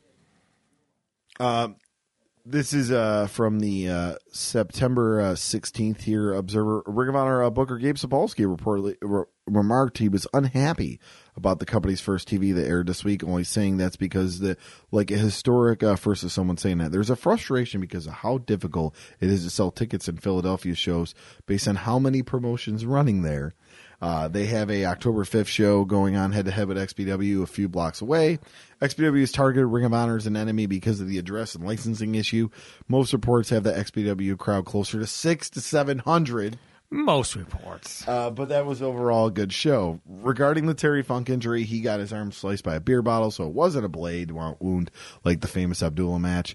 It cut him about an inch and a half deep, slicing the muscle, but luckily didn't sever a nerve or artery, which could have been serious. He was in the hospital uh, taking 21 stitches and didn't get out until 5 a.m. He was fine a few days later. So this is something that rarely gets mentioned.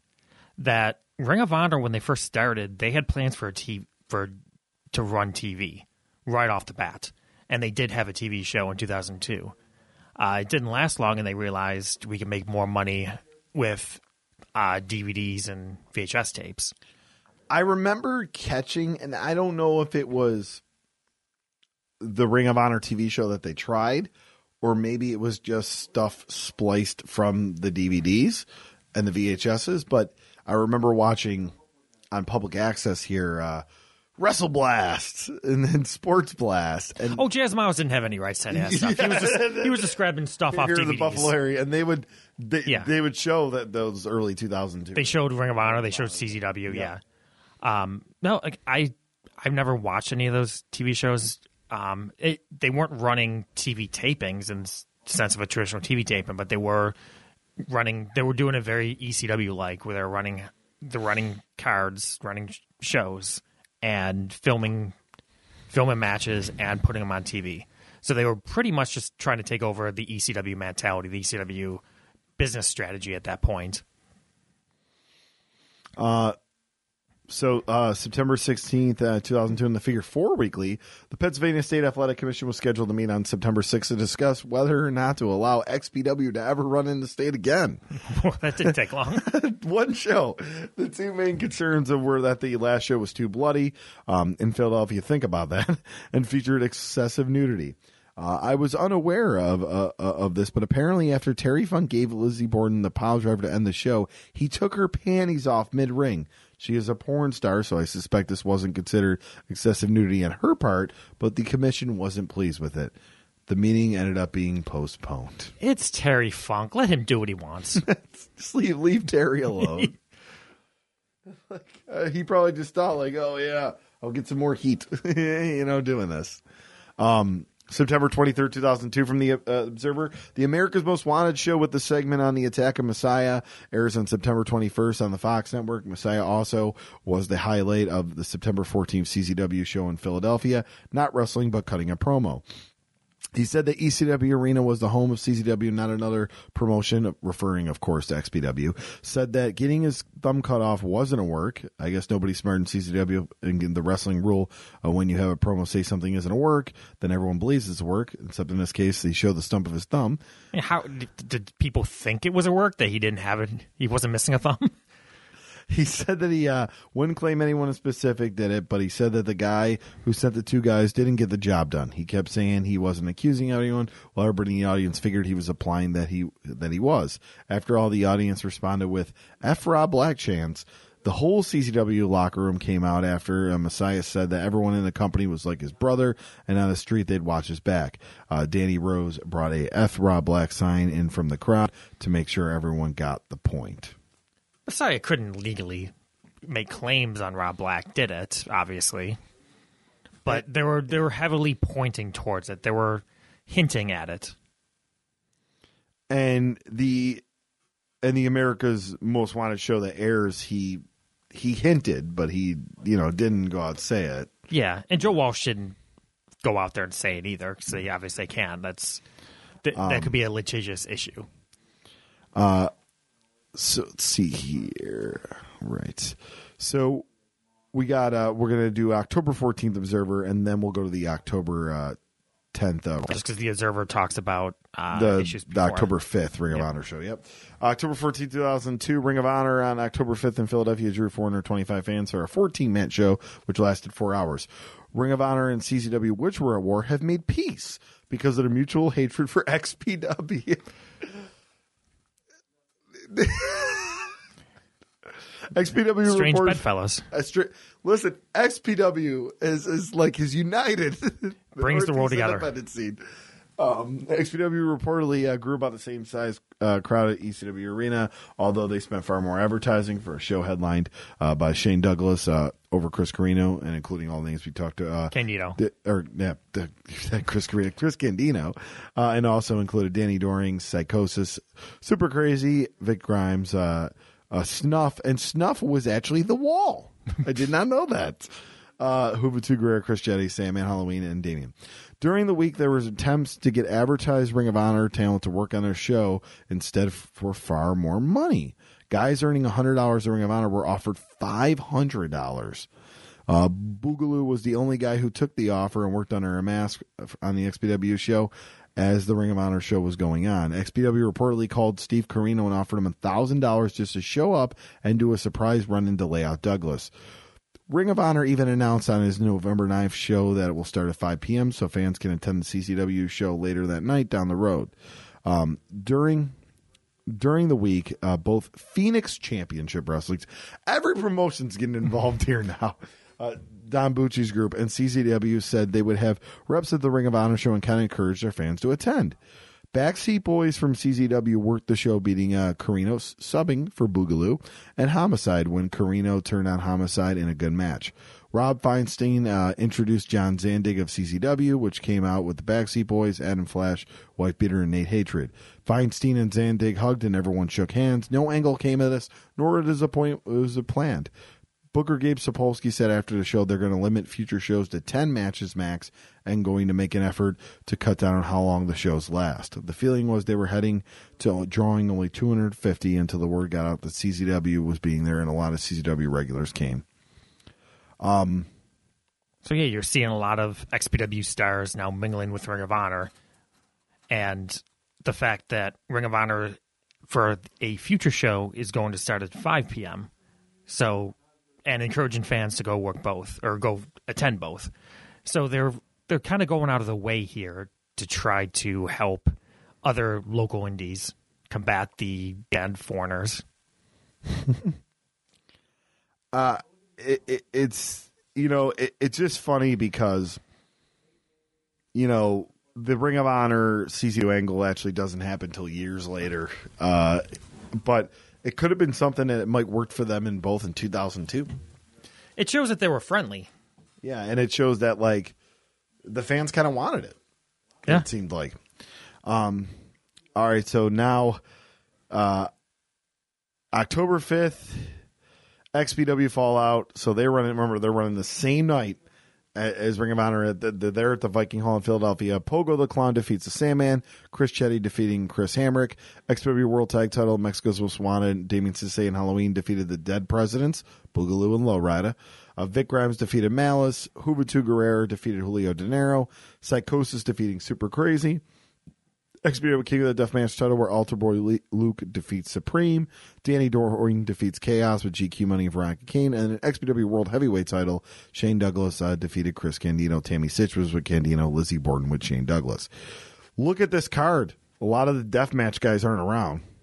Like you got Supreme and you got Altar Boy Luke, but now that you're on the East Coast and you're you're starting to really use ECW guys and and and guys of uh, Ring of Honor type guys, the guys of that ilk.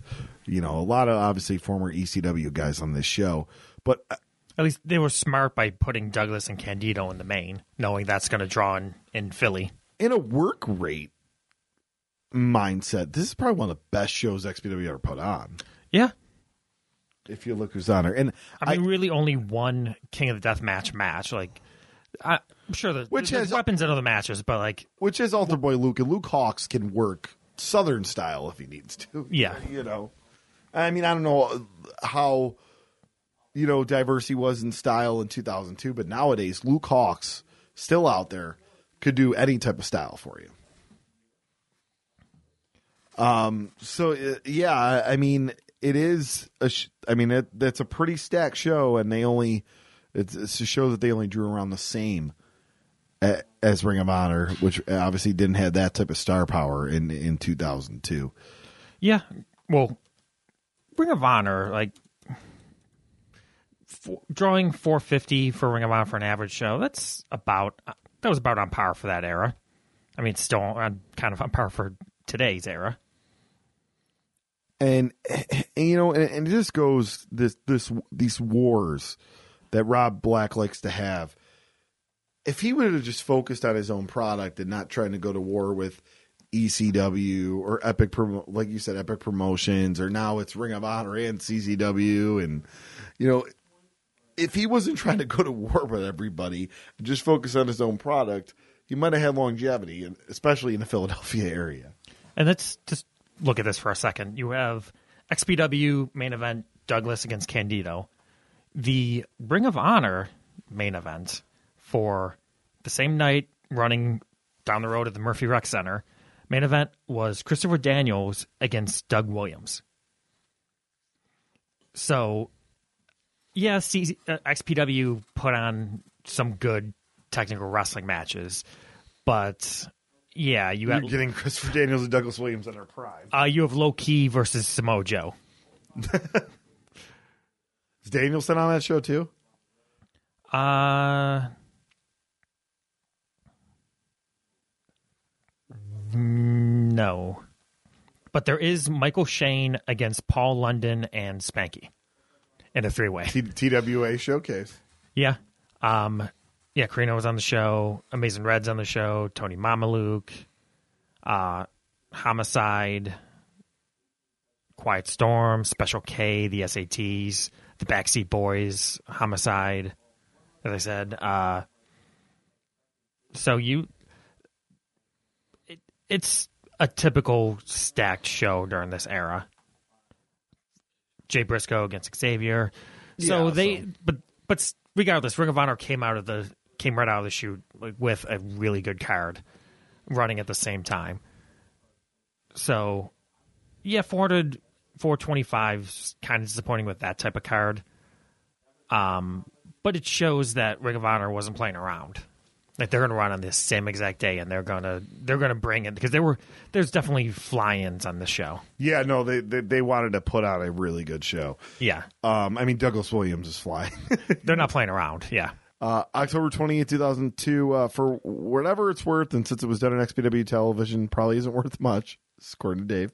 But on the October 21st uh, TV uh, show, they did an interview with Sandman, who claimed that the November 16th show in Philadelphia would be his final match. And they're calling it the show Exit the Sandman. In the interview, he claimed wrestling was no fun anymore, but that he didn't uh, uh, want to use the word retirement. he said that he's uh, tired of the travel and not seeing his kids, that he's broken bones in his neck ribs and had numerous concussions, and is a few months shy of 40 and is having a hard time getting out of bed.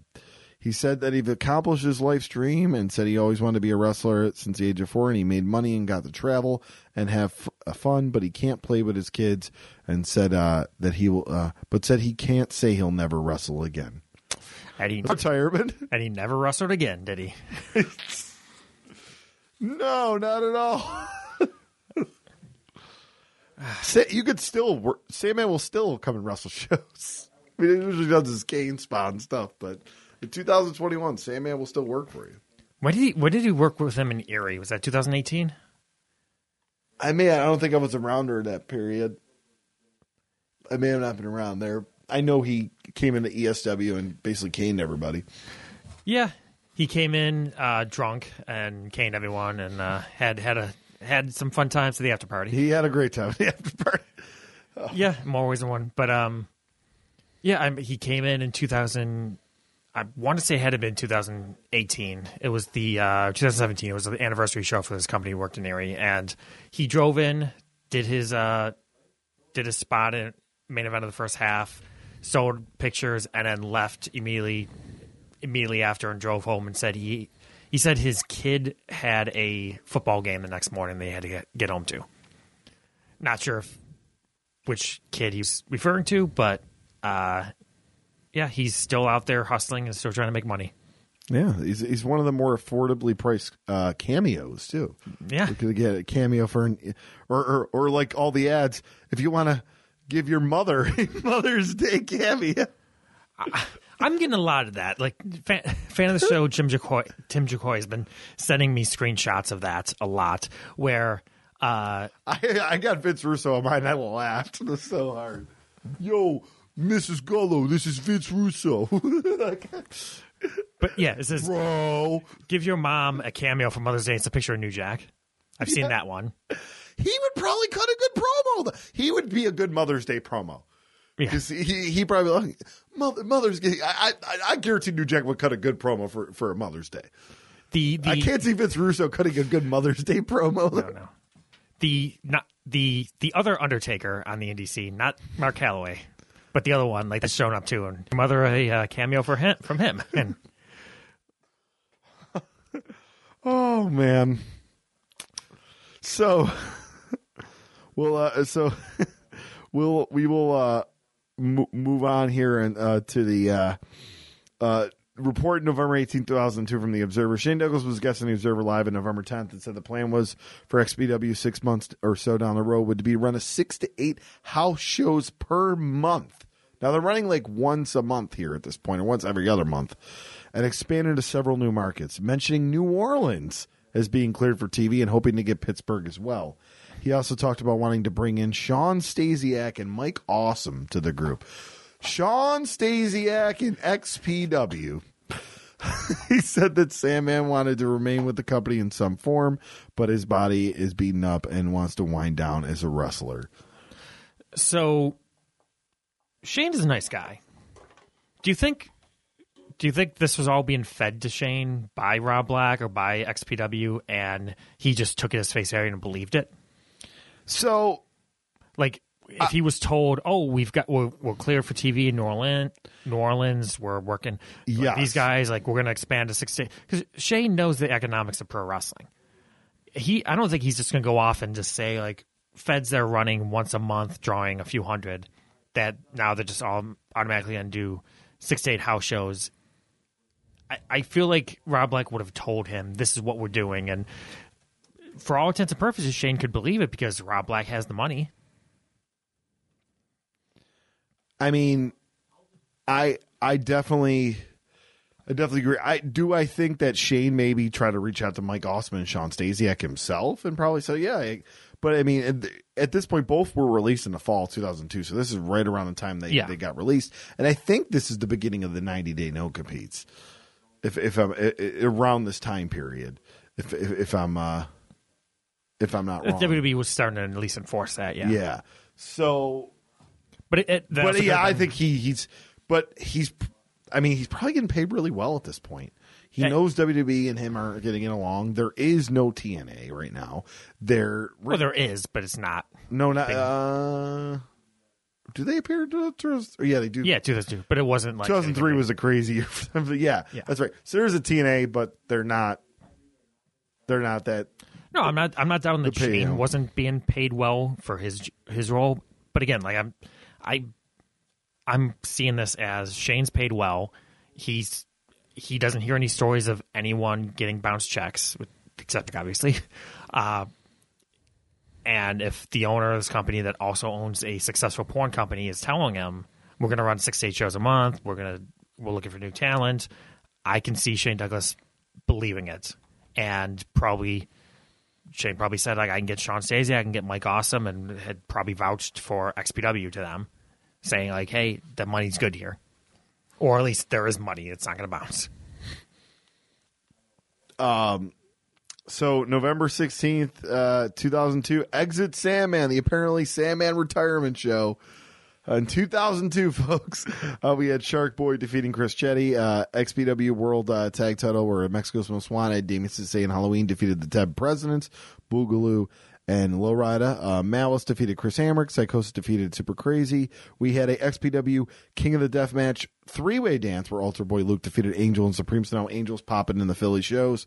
Uh, we have Kaos uh, defeating Danny Doring for the TV title. And then in the World Heavyweight title match, Shane Douglas with Lizzie Borden uh, defeated Chris Candido with Tammy Sytch and Vic Grimes in a three way dance.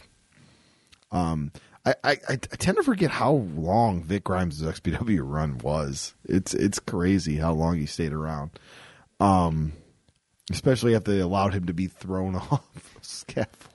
And according to Cage Match, Joey Styles did commentary for the show. That would make a lot of sense. You know, that that that, that would make a ton of sense. Wait, did I miss something? Did did Sandman not wrestle on his last show? Uh, He's not listed in the results. No,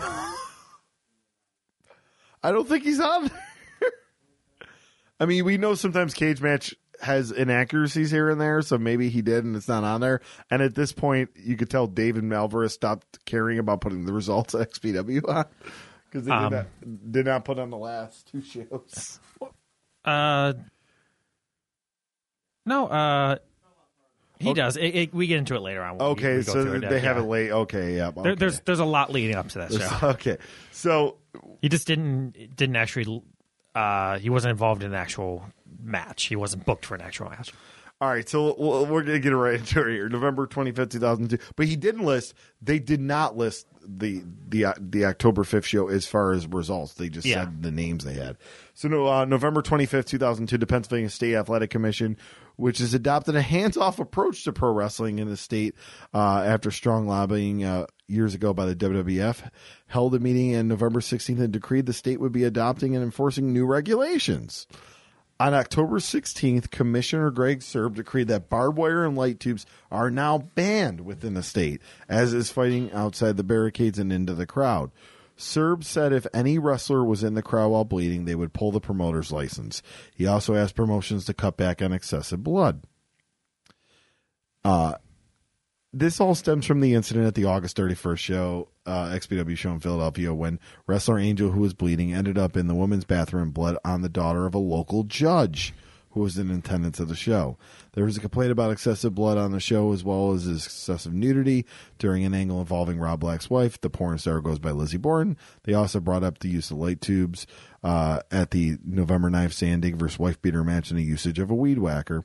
And that would be for uh, for CZW. For CZW, so it's yep. so it's not just XPW that's like No. XPW was the catalyst, but CZW was also getting But blamed. here. CZW's doing this stuff and nothing's happening. XPW was the one. Now, first of all, if you're a judge, why are you going to a deathmatch show?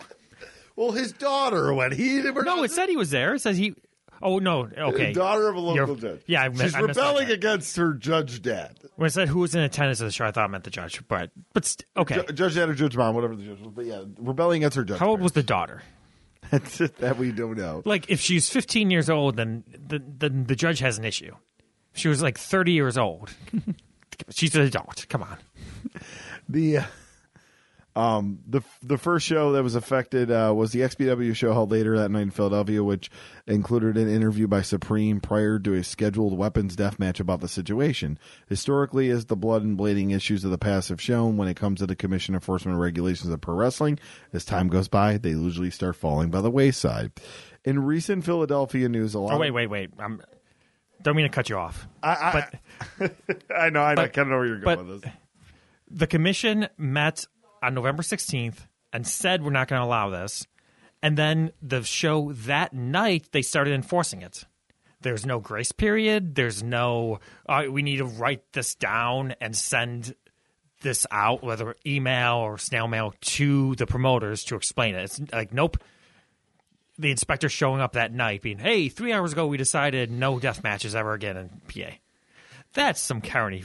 That's some county shit right there. But that's even bad for New, by like New York standards. a lot of this is what really caused New Jersey to blow up uh, as a wrestling hotbed. Thank you, Pennsylvania. Now we have to drive to Jersey. Still, though, Pennsylvania is timid compared to New York's regulations. Uh, in, in, a related Philadelphia news, a lot of maneuvering is going around, including uh, the uh, with the indie promotion wars in the city. XPW is attempting to get exclusive lease to the Viking Hall. Ring of Honor, when it got uh, word of this being attempted, signed an exclusive uh, lease a nearby Murphy Rec Center, figuring the promotions kicked out of the Viking Hall would want to run there. That's smart on Ring of Honor. Uh, the belief is that if XPW is successful, that CZW would renovate uh, the building that they used to run their major shows at in Sewell, New Jersey, which is about 15 minutes outside of Philadelphia.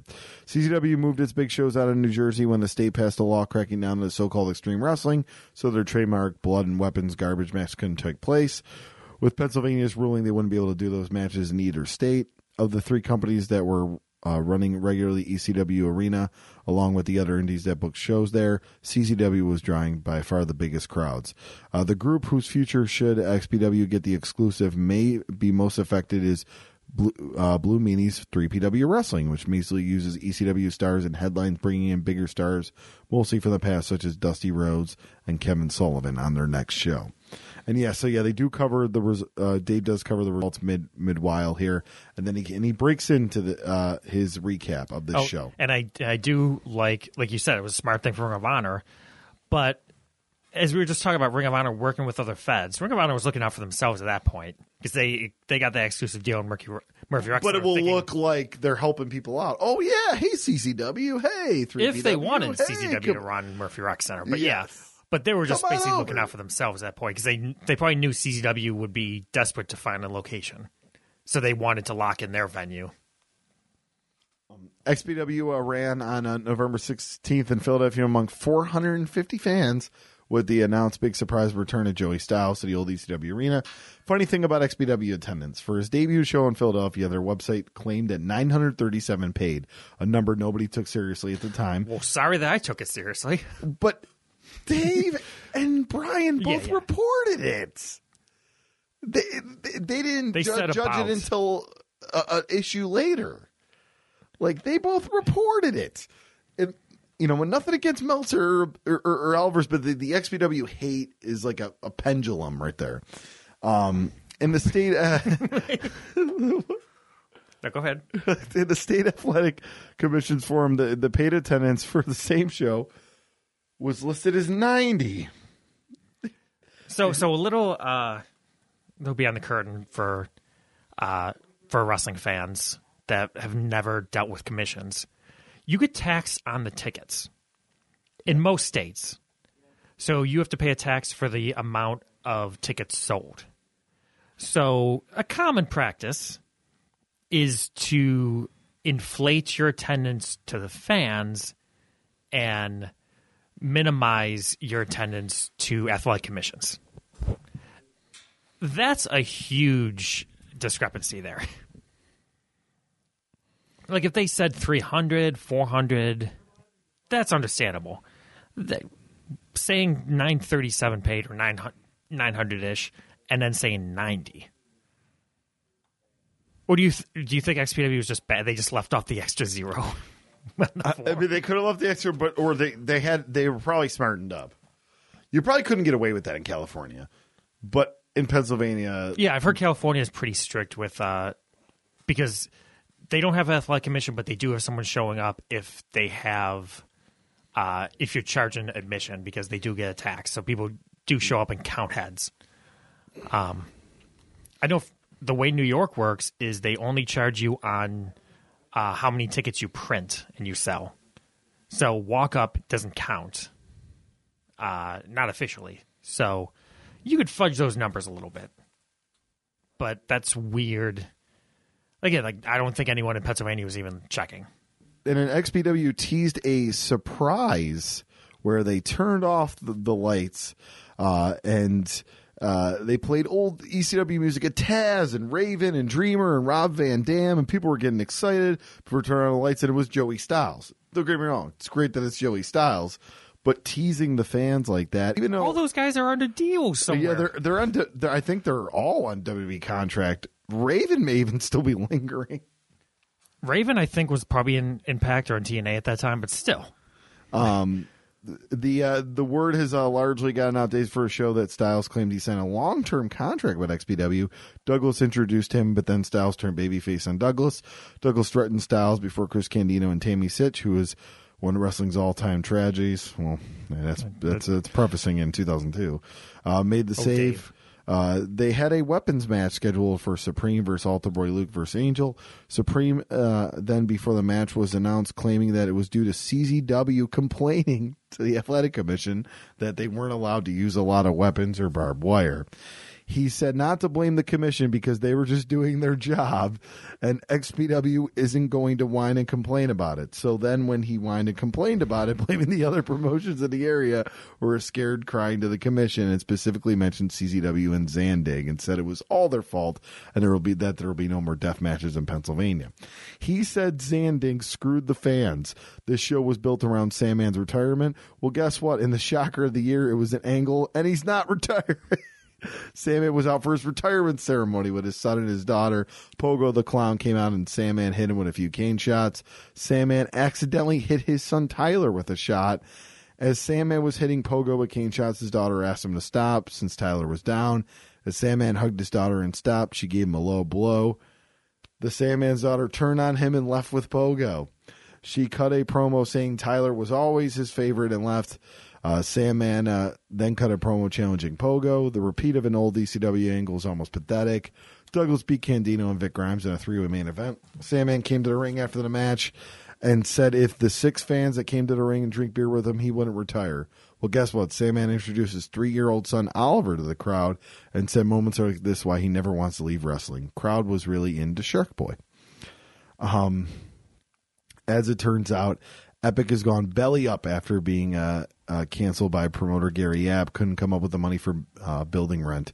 He owed several wrestlers money and had bounced some checks. How ironic is that? it's about some checks for recent shows, including Sabu's last appearance. The big problem is that he never informed anyone um, of this problem, and so wrestlers came on acro- around the country, including Sabu and Jerry Lynn, as well as a lot of Japanese press before the Dragon thing was well pub- uh, publicized there. A lot of uh, guys drove from long distances, and the real heat was the belief that Yap knew several days ahead of time that he didn't have the money to run the show, but didn't tell anyone not to come. Dragon was scheduled for a three way with Super Dragon and Ultimo Dragon on the show. A lot of the uh, wrestlers, when they found the building uh, locked up when they arrived, went to the Anaheim flea market because there was a story that they were uh, moving the show there, but didn't happen in that location and wanted more than three hours advance to hold a show. So Gar- Gary Yap, who put on his television of Rob Black bouncing a check, bounces checks, and then books, which to me is a pretty cool dream match that never happened. I don't think we ever got Ultimo Dragon, Super Dragon, and American Dragon uh, in I, a three way. from doing research, especially on the SoCal Uncensored board, Gary Yap was not a well liked guy. And his his name still pops up here and there. Yeah. Um, a lot of bounce checks, a lot of just Carney taking money, like taking money from fans and not delivering. And I do want to go back briefly of the Sandman incident uh, with Pogo.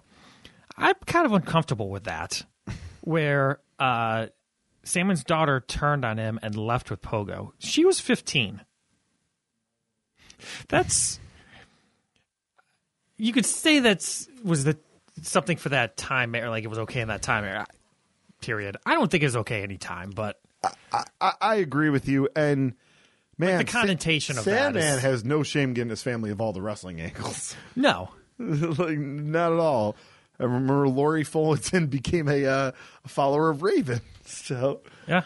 And so did his son. instead of Tyler, yeah, th- th- Tyler's been in quite. A, I think I know Tyler tried MMA, but I don't know if he ever actually tried wrestling. I don't know. Yeah, It'd be interesting to to look up. Um, that there's another father son tag. Sandman and Tyler against Bull Buchanan and his son. there, there we go. In a That's, random that's that's a spring break match right there. December 2nd, 2002 from the Observer regarding last week's uh, bid for the exclusively exclusivity at the old ECW arena. Uh, CZW is also negotiating with the uh, building for similar rights. There has been talk that if Zandig gets it and not XPW, he'll allow 3PW to continue running because it's really an XPW versus CZW feud. If XPW gets it, then 3PW will be out in the cold. So the owner of the ECW arena has a good deal going on because he has a bidding war going on. Yeah. Which he, though, may make more money just letting all these people run from him. Yeah, I don't know.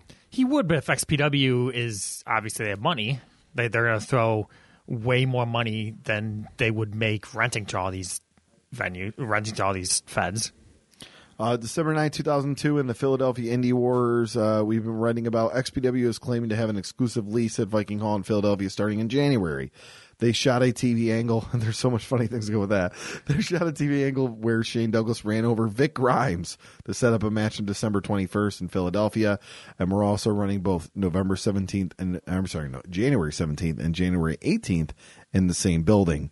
And um, any anytime someone runs someone over with a car, I just think of the Mike Samples video, video of how like anyone that gets hit by a car really doesn't take it. They just basically just a car's going five miles an hour, and they just either jump up on the hood or just bump sideways off the side. I th- I will say though, I think for s- cinematic purposes, hey, getting hit by a car might be better get hit by just a big tire. I don't know, just me. I mean, the tire would have to be moving fast for Yes. that. Yeah. because it, it's depending on the the talent, if they can't get a lot of velocity on it, you know. You should be able to sell better a, a giant tire. the game changer back air wrestling car thing was with G Raver and, No, I, I, and Jimmy Lloyd. That was done. I will give. I, yeah, I would that give was that. done very well. that that was done. Yeah, that's the one time in the Indies that it was done right. Um, like you it could you could you could cause damage, but yeah, it was done right. Uh, December uh, 16, 2002, we're, we'll get hit the XPW results that happened before this. Uh, after all this uh, stuff, uh, XPW signed a three year exclusive lease at Viking Hall, which goes into effect on January 1st, lasting through December 31st, 2006. Believed to be a guaranteed $8,000 a month. The lease was actually signed on October 5th, but was specified not to go in effect till 2003.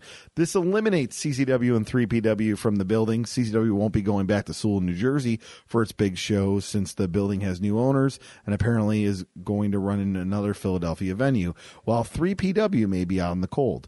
Uh, the lease uh, would be terminated should uh, XPW stop promoting regularly in that building or if their license were to be revoked by the Athletic Commission.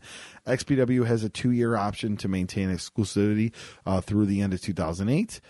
XPW uh, is going to renovate the arena, adding a ramp for ring entrances and other changes. And then we also have another note before the show results on December 23rd, 2002. CZW will be running on December 28th with their final show at Viking Hall before XPW takes its exclusive lease with a 1 p.m. start. Um, this means that it will be an afternoon show in the building plus an evening show by 3PW. A third show takes place a few blocks away from Ring of Honor. CZW and 3PW are working together to try to promote it as a doubleheader, and each will send wrestlers to each other's show, making uh, Ring of Honor the odd promotion out. So guaranteed eight thousand per month. That's way more than rent would would have been to run to run there for CZW and 3PW. Like I'm I'm I'm assuming, um, I'm assuming rent is a few hundred a month or a few hundred per show. Especially in a it, even a venue like that, like ECW Arena, I can't see them charging thousands for for rent. And if Viking deal eight thousand per month, it's that's definitely way more than they would make renting to all these other feds. That's that's wasteful money for no reason other than to just brag to say I am with the exclusive promotion of this. Well, they rename it the XPW Arena, and starting with this show. that arena's been renamed a million things. Um, December 21st, 2002. Chris Hamrick defeats Shark Boy, the XPW television title. Danny Doring uh, defeated Kaos by disqualification. Four way elimination. Jerry Lane, Jerry Lynn, and Johnny Storm uh, defeated Joey Matthews and Zebra Kid. Uh, XPW King of the Death Matches title. Supreme defeated Altar Boy Luke with, uh, and then Tracy Smothers uh, defeating Angel. XPW World Tag Team title Euthanasia. Uh, Josh Prohibition and Matt Cross defeated Mexico's Most Wanted, Damien Cisse and Halloween uh, to become the champs. Psychosis defeat Chris Chetti. Pogo the Clown defeated Sandman. And then in, for the XPW World Heavyweight title, Shane Douglas defeated Vic Grimes. And that would be the last XPW show of 2002. Uh, and what Dave had to say here is XPW ran December 21st Philadelphia for about 400 fans. They advertised a million surprises. So they had a surprise ref in the Danny Doring vs. Kaos TV title match, Bill Alfonso, who had been working with 3PW in the market. Uh, they did a death match with Supreme over Altar Boy Luke in what was billed as a House of Horrors match, including Supreme taking a bump on mouse traps and Luke taking a bump through a table on a thumbtacks. They did the lights turning off gimmick, and when they turn on, Devin Storm was in the ring, also known as Crowbar. Josh Prohibition and M Dog 20 of CV, CZW jumped over and won the tag titles from Halloween and Damien. They're now called Josh and Matt, and Matt using a shooting star press. Pogo the Clown uh, beat Sandman with in a lights out titanium dipped shovel match with Sandman's wife Lori turned on him and hit him with his own cane. I think I've seen this one before, Dave says. Maine saw Shane Douglas uh, over Vic Grimes, who had uh, Shannon War, aka uh, Daphne, now known as Lucy, as his new manager. but she could call herself Daphne. WCW wasn't suing her. Yeah, well, I mean, I don't think WWE was looking for those trademarks at No. that point. Um, the plan seems to be to run two consecutive nights at Viking Hall once per month, starting with no, uh, this, I'm sorry, January 17th and January 18th. Saves on cost, but running two straight nights in the same building on a regular basis hasn't worked as far as drawing paid attendance for any company. I mean, WWE uh, will do it a few times at its peak, but it would be in cities that only ran every six to 12 months, not a monthly deal. A few groups in Japan do it at Korakuen Hall, but nobody has pulled it off in the U.S. other than Wildside, and they draw 90 to 150 fans. I mean, he's he's not wrong. I've worked for some indie feds that have done that, and what happens is you basically just split the audience. You have fans. You have fans going to one or the other, whichever one has a match that's announced that they want to see over another.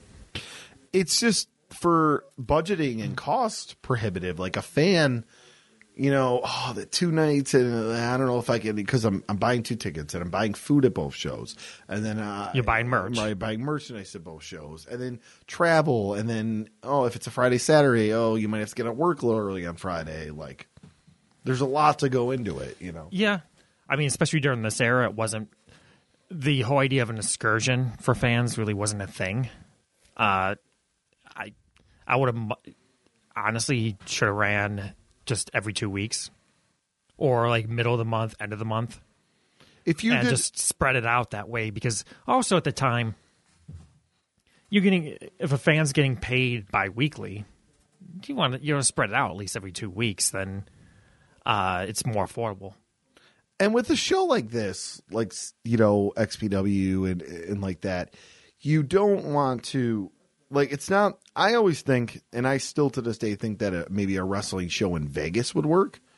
Like every night, multiple times a day, it's the same wrestling show because you're constantly getting a new flow of people in Las Vegas. Yeah. you know, but like it, it it's the same base. Like like you said, it splits up the fans. It and and and how much more different is show two going to be from show one? I mean, yeah, it will be different, but it's like, you know, uh, it's a big investment financially for for someone to do Yeah. that. I mean, your diehards are still going to go there. Like I said, 2CW back in the day did Binghamton one night, Syracuse the other, Watertown and Syracuse. They were always do double shots, but they're always an hour away. So you were getting the diehard fans that would travel to both, but the vast majority of the crowd are local to that market. The- Yeah, I mean, it's. I I don't I don't understand it, you know. But there's a lot of things I've said that on here. Um, January 6, 2003 from The Observer. The weekend highlight was three shows within blocks of each other in Philadelphia on December 28th. CZW ran an afternoon show as its final event at Viking Hall. We didn't get a crowd, but it wasn't good, partially because it came two weeks after a major show in the building. Plus, going head to head with an Eagles game didn't help either. Uh, all right. You continue. I'm going to look to see if the Eagles were playing at home because ECW Arena, Viking Hall, is a f- few blocks away.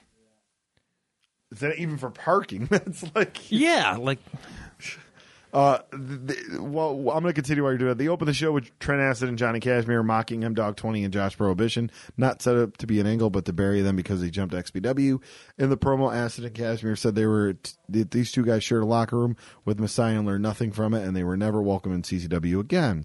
Zandig came out and continued uh, the attempted burial. Zandig later in the show announced that they were moving to a new building called the CZW Arena that holds 1,600 and is attached to a local strip club. The first show in the building would be uh, January 18th, which will go head to head with an XPW show in Viking Hall. The match of the night uh, was a three way between Ruckus, Chris Cash, and Jody Fleisch, including uh, Fleisch. Uh, I'm sorry, including uh, Fleisch uh, doing his walking up the wall moonsault and a shooting star press off the arena stage. The billing uh, that there would be a uh, 3PW match on a CZW show and vice versa didn't end up happening. From what we've been told, there was discussions about doing this deal, but was never finalized. Instead, CZW sent Ca- Acid and Kashmere to the Ring of Honor show. Now, uh, Ring of Honor drew a packed house of 500 in its show, headlined by a four way 45 minute draw to determine the number one contender for their title with Steve Corino, who attacked and injured Homicide and then replaced him, going against Samoa Joe, Low Ki, and American Dragon. The crowd has changed. A lot of CZW fans came in. The Backseat Boys got the best reaction, and the CZW audience is a lot wilder and more vocal when it comes to things they don't like. They aren't coming back to Philadelphia until March, but we but are doing an anniversary show on February 8th in Queens. Now the 3PW show, which had, uh, drew about 275 fans for a decent show, which saw Pitbull Gary Wolf win their title over Sabu. Sabu slipped on a top rope and took a bad fall onto the floor, but he was able to continue and finish the match. The biggest news on the show was Dusty Rhodes no showing his match with Abdul the Butcher. The promotion uh, posted signs in front of the building alerting fans that Rhodes wouldn't be there, and there was a claim that it was because XPW had paid off Rhodes for the no show. We're told the story is Rhodes and Jasmine St. Clair had words regarding a problem on a last minute plane ticket with two flight connections from Atlanta to Philadelphia, and the ticket made out to Dusty Rhodes, which is not his real name. When trying to get it fixed, things fell apart, and he decided uh, against coming uh, Ron Killings, who had been working for XPW, and uh, Two Cold Scorpio also no showed at the uh, at the show. They also did announce a return date, just saying check on their website for a new date in a new building, as they've yet to secure a new location.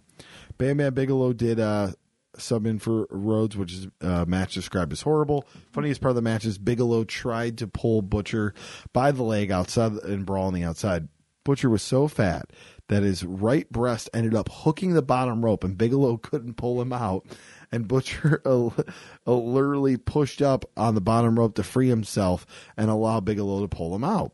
The other match uh, saw Kid Cash uh, pin Six Pac after a power drive uh, middle off the middle rope. That sounds good. Uh, Six Pac uh, appeared to suffer a stinger and ended up being carried out of the ring on a stretcher. Uh, before he was carried out, he went on the house mic and apologized for his performance. Funny since our reports listed his match and the Joey Matthews Nosawa match as the best bat- bouts on the show, and said that he uh, wouldn't return to XPW. I'm sorry, 3PW until he heals up and can go 100. percent And then a leaflet has been distributed in Viking Hall complaining about the lease uh, the building to XPW due to its porn ties, and the several and several of its wrestling personnel also perform in the porn videos.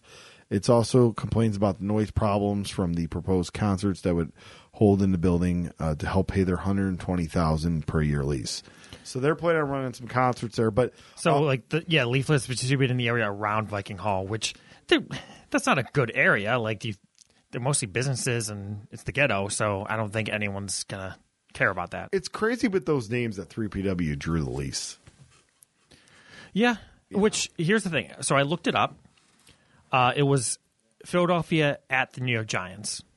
So it wasn't right on the corner. Uh, Saturday game is week 17. It was a 1:30 p.m. start. So that's like a that's So a- the- that could be a playoff implication game though too.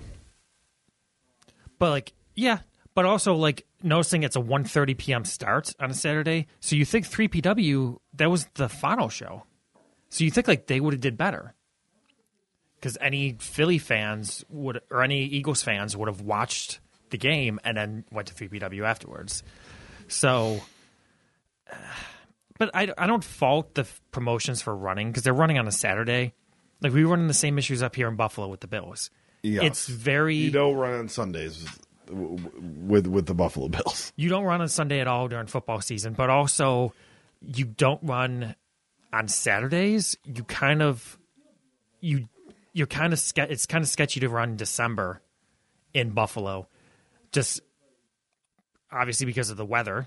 Um, but like there was uh, there was one year recently the Bill was played on a Saturday that we almost ran a show on. Yeah, You because the NFL does that. That's those Saturday games. the flex of scheduling the yeah. year, and it's it's very hard actually no it's impossible to run in buffalo against a bills game Yeah, flex scheduling is something that, like, especially near a football diehard market, like you could put all this press and book all these guys, and then and then you'll find out three weeks before your show that oh, we're because the Bills are doing so good, we're going to flex that game against the Broncos on Saturday night.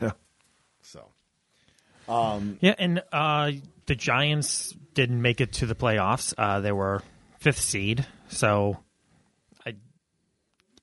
i'm guessing that would have been uh wild Yeah. card uh, not a wild card playoff yet because it was week seventeen. Oh, I mean, they would have been Philly was Impl- Philly, implications was Philly in a playoffs that year? no No, okay. I think it was before McNabb started really coming into his own. wait wait what, what was their record oh the, the eagles no the eagles were 12 and f- 4 So yeah, so this is definitely a playoff implication game. Did, did I read that wrong? Oh yeah, no, they. Uh, I, I was looking at the wild So, card. yeah, I wasn't had looking. They got the bye. They got the bye. But yeah, uh, and the Giants were. Where are the Giants? Yeah, the division. They're same division. Giants were ten and six. Yeah. So, they- yeah, these are division yeah, division playoff. Yeah. With, yeah last game of the year. Two teams that are going to the playoffs. Very good teams, at, especially at that time period. I mean, you're talking a Giants team that recently won the Super Bowl and a Philadelphia team that was on their way to success with Donovan McNabb. So yeah, As as the first seed in the NFC. Yeah. Like. But again, that's not their fault. It's just that's just bad timing, and you're not going to reschedule three shows running on the same day. we have a, a note here on the January 20th Observer Justice Pain jump from CZW to XPW and will debut on the January 17th at Viking Hall against Supreme. Do you think a lot of people jumping now because XPW has The, uh, least, the, exclusive deal? least. And, and, and the, this, they know it's guaranteed bookings? Exactly. And I think they know XPW will still do the death matches and not care. Um, and then the Observer Awards, the 2002 Observer Awards, XPW won Worst Promotion, beating out uh, WWA, WWE, New Japan, AAA, NWA, TNA, All Japan Pro Wrestling, and CZW in that order. And- So, XPW got 198 votes. WWE only got 111. WWE 79. New Japan 72, and it goes down from there. The CZW got nine votes. So uh, we'll get into the. uh, we talked about it. The back-to-back shows here uh, for XPW. We'll start with January seventeenth uh, here at the XPW Arena, Ash, uh, and it was Pogo the Clown defeating Simon Diamond. XPW World Tag Titles, Mexico's Most Wanted, Damien Sisse and Halloween, uh, defeated Euthanasia, Josh, and then Matt Cross. Uh, we had a four-way where Psychosis defeated Chris Chetti and Christian York and Sonny Siaki. Sonny Siaki being XPW is something I would have never known until today. Um, Julio Dinero defeated Chris Candido. Uh, XPW King of the Death Matches title where Supreme defeated Justice Pain. Lucy and Vic Grimes, so Lucy's the da- is Daphne, defeated Lizzie Borden and Shane Douglas. Super Crazy defeated Malice. Super Crazy wrestling the mall, the wall. like, I guess that's a good like big guy lucha sh- match. Uh, Southern Comfort, Chris Hamrick and Tracy Smothers defeated Angel and Shark Boy. Juventud Guerrero defeated Danny Doring, and then Johnny Storm defeated Jerry Lynn. Do you find it interesting, like that Johnny Storm's working XPW and and and Jody Fleisch is working CZW? like, and but yet probably anywhere else around the country, they're together tag teaming. Yeah. And then we have January 18th, 2003 here, uh, New Year's Revolution 3, The Aftermath, as the first name was New Year's Revolution 3. Uh, Chris Candido defeats Julio Dinero. Danny Doring defeats Sonny Siaki. Uh, in a uh, tables, ladders, and chairs match for the XPW World Tag Title, uh, Euthanasia, uh, Josh Provich and Matt Cross defeated Mexico's Most Wanted, Damien Sisse and Halloween. They win the titles there. XPW King of the Death Matches title, uh, an I Quit match, Supreme defeated Justice Pain. Uh, Angel defeated Chris Hamrick. Shark Boy defeated Tracy Smothers. Malice defeated Judas. Which who is Judas? Okay, so that's Crowbar. Uh, Three Yeah, way random new gimmick. Jerry Lynn defeated Juventud Guerrero in Psychosis. XPW television title Kaos beat Johnny Storm, and then in the XPW World title, uh, Shane Douglas defeats Vic Grimes. Uh, so and then CZW also ran the 18th, which for some reason Cage Match lists that CW show is happening in the XPW arena, which obviously it didn't. And Dave doesn't. Dave just lists they their new building in Philadelphia and doesn't list where. And we could list those results. I mean, uh, just if you just to compare them together, you had Sanjay Dutt defeating uh, Chris Cash, Z Bar and Greg Matthews beating Rick Feinberg and Hurricane Kid, Ian Knox beating Adam Flash, Nick Berk winning a gauntlet match over Derek Frazier, Towel Boy, Christian Wolf, and Corey Castle, uh, Berk uh, defeating John Dahmer, Rick Blade uh, beating GQ Money. Uh, so G- GQ Money has, Not has CZW, yeah. he- he's jumped. He's jumped. Uh, Ruckus beating Trent Acid, Messiah beating Nick Gage, uh, Nate Hatred winning a three way over Nick Mondo and Zandig. Um, so into Dave's uh, notes here, it appears. Uh, and, and by the way, if you uh, for what day's reporting, two sixty five the first night in XPW, three fifty the second night, five hundred for CZWs. Yeah, they split the audience. Yeah, like because you look at what they were drawn in Philadelphia. They, yeah, XPW just split the audience running both shows. It uh, it appears that the uh, publicized regulations on so-called hardcore wrestling in New Jersey and Pennsylvania, while announced by the Commission in Pennsylvania and written into law in Jersey, aren't being enforced. At the Jersey All Pro Show, uh, now we, now we got uh, Frank involved here now. Uh, January 18th in Woodbridge, uh, the Homicide Balls Mahoney match included tons of weapons, including a barbed wire board as well as juice, and they had banned using the blade and barbed wire as props. Where is Woodbridge? Oh, it's more. That's more towards New York, I think. It's northern New Jersey. yeah. Okay, because I'm like, is there another Fed running January 18th in the same area? Like, it's definitely oversaturated. But yeah, Yeah. that's northern. Yeah, for Frank from Jersey All Pro, like he was almost like a New York City Fed, but obviously never ran New York, just for on the talent he used and all that. Um, Philadelphia was at a week was again a weekend battle zone with XPW versus CZW feud. XPW tried running two straight nights at the Viking Hall, drawing 265 for the first night, 350 for the second night. Although for whatever it's worth, the athletic commission reported 102 paid for the second night. Once again, Dave, they don't want to pay taxes. Both nights said to be lacking in heat. Uh, they also got a leg up on anything WWE will do this year, as on the second night they did an angle where Chris Hamrick and, Jo- and Tracy Smothers, who do a tag team called Southern Comfort, tried to pull the pants down on Angel and brought in gardening shears, teasing the idea that they were going to cut his penis off. The idea would be bad enough on the surface, but it was clearly meant to mock the incident with Messiah, a former XPW wrestler now works for CZW and was attacked by two men who tried to cut his finger off and then attempted to cut his penis off.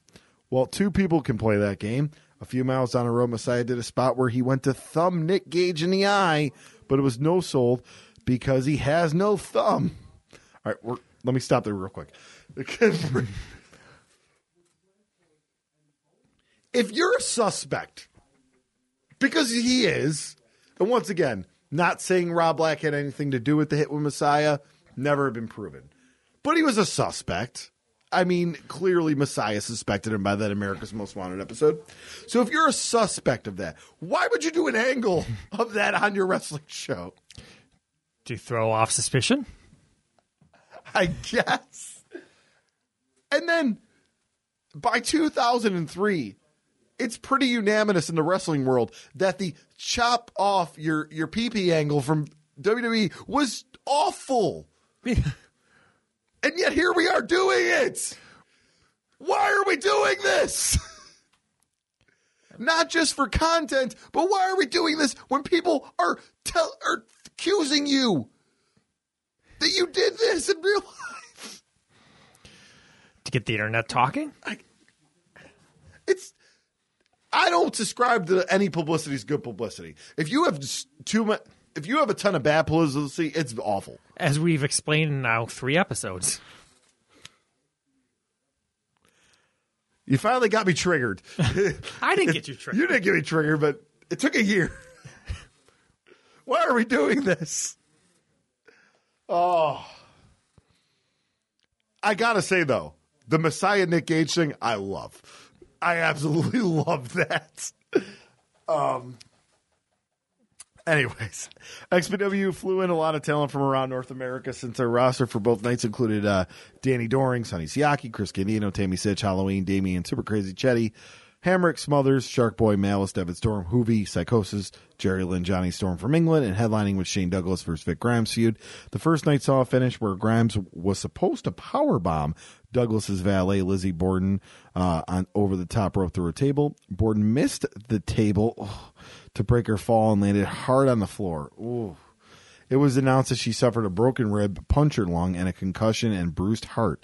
But at the, this point, who can believe anything from XPW, even if it's true? Bruised heart. It's kind of like like she was heartbroken. I mean, I guess your heart can get bruised. Like it's It's a muscle, so um, She ended up coming uh, out for the finish the next night, screwing Grimes. Uh, not literally, although I guess it would be possible this promotion. That's like an Alvarez comment that Meltzer saying there. Meltzer gets salty towards X, towards XPW during the, this era. Uh, because I think Meltzer really like favored Ring of Honor what they were doing, and I think he didn't like they're coming in and kind of muddying the waters, you know. Um, but uh, all right. Anyway, so uh, she.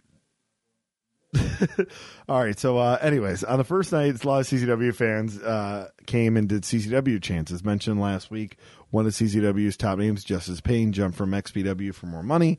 He lost twice to Supreme in death matches, the second being an I Quit match uh, with the screwjob finish of Supreme asking him if he wanted to take more punishment. And when Pain said yes, the ref thought he meant he wanted to quit and stop the match. CZW fans uh, weren't there the second night since CZW debuted in its new arena in Philadelphia, uh, which drew 500 fans. Uh, with the commission not allowing barbed wire and light tubes, they used thumbtack wiffle bats tables with nails, mouse traps, and 12,350 thumbtacks in the Zandig versus Nate Hatred versus Nick Mondo main event. They aren't going head to head next month as CZW has February 8th booked, XPW is February 14th and 15th booked, which means the second night will go head to head with 3PW. By the way, Blue Meanies 3PW will start at a new location in Philadelphia since the exclusive XPW lease uh, signed at Viking Hall. They move on February 15th to the Electric Factory at Concert Hall, headlined by Terry Funk versus Sabu. Um, So yeah, all I find out for that in cage match is just called the new CZW Arena. But they've used the name CZW Arena so much over the years that I can't even Google it to pinpoint where it is. but obviously, it's within. It's not Jersey. It's within Philly. So I want to talk about something here that, like, I never. Now that we know the real story is what we do on this show, mouse traps. I remember there being a a surge of mouse traps being used in matches in this time period. Never really before, and they don't really aren't really used now. It looks like it was like it was a way to get around the commission. Yeah, because they said no light tubes. Yeah, so, So, we're like- going to do mouse traps. So that I find that fascinating, and maybe it's just me that's fascinated. No, by that. it is. the It is weird looking the that brief run of mouse traps. that I think creativity in death matches really came about because of restrictions from athletic commissions, where if they tell you you can't use light tubes, you can't use barbed wire, you become creative and use weed whackers and use mouse traps. And, and the weed whacker's a thing too. You don't see often. Yeah. And that was you know, uh, February third, two thousand three. IWA Mid South uh, drew the largest crowd in history, about three hundred fifty fans for his three hundred show in Clarksville, Indiana, on January twenty fourth. Promoter John Williams, uh, Ian Rotten had an opening ceremony for about for the six hour long show. Honoring American kickboxer who announced his retirement as he needed knee surgery, which he couldn't afford. Tracy Smothers, who noted he's had 24 concussions during his 20 year career, and Harley Race, who told a story to lead a 10 bell salute to the Sheik. They also announced a working agreement with XPW and said that the planned mystery opponent for Jerry Lynn on the show was Shane Douglas, but that Douglas didn't get his plane ticket in time, so he wasn't there. Ah, It's no. like that relationship's working well. Yeah, I just I included that in the notes just because of the uh, the announced working relationship with XPW. So, uh, yeah, just trying to work with a Fed in the Midwest. That's not a bad idea. And folks, we just want to kind of paint the picture here. It, you know, they get the ECW arena. You look at these names. We are really close to the end here for XPW. Like it, it, it- doesn't seem like it is, but we are really close to the end as far as They're running a the- lot of shows. promotion. Yeah, um, Feb- and then and it leads into this next thing, which is just crazy. February 10, 2003, XPW announced working agreements with four promotions Revolution Pro Los Angeles, IW Mid South in Clarksville, Indiana, Heritage Wrestling in Pennsylvania, which will also be allowed to book shows at Viking Hall, and the and Warzone Wrestling in Tampa Bay. The basic gist is that XPW will send wrestlers to appear in each of these group shows. Chris Hamrick will work as a talent scout at the HWA show uh, in Heritage, by the way. Uh, Danny Doring would fulfill a similar role at the WCW show, WZW show, I'm sorry, in Tampa, Tampa Bay. I don't believe that XPW is offering any financial assistance to any of these groups as much as XPW sending its wrestlers to some of the group shows. The newspaper in Tijuana reported that the X Loom promotion has been approved by the commission for a date in the auditorio in April and that they would also be working with XPW. That's not dumb. Like I said, like you're. It's good to have a a group of promotions that you can work together with and share talent. And it's a coincidence that they're all deathmatch feds. we have seen it though that this has happened when a promotion's getting nervous. Do you know what I mean? Or promotions are getting nervous, like they're they have big competition, and it's almost an act of desperation. Different than what we see nowadays. Nowadays, the I mean, it seems like we have this giant web of working agreement between AEW, New Japan, Impact, NWA, and AAA. Like it's this, it's this big web of agreement. Um, but AWA is what comes to my mind in the eighties. and Vern was getting nervous. Vince was ru- ruling the world. Vern's houses were going down. He took Vin- Vern stars. World class was starting to lose business. Memphis was starting to, you know, lose business too. And the three of them got together and tried to be like an alliance, and it, it didn't work out because it's just a bunch of promoters with their own philosophies. happens. It happens this day. you know, But um, and the thing that like confuses me with this is the working agreement with Revolution Pro in Los Angeles. So did they not have any plans to run Los Angeles anymore?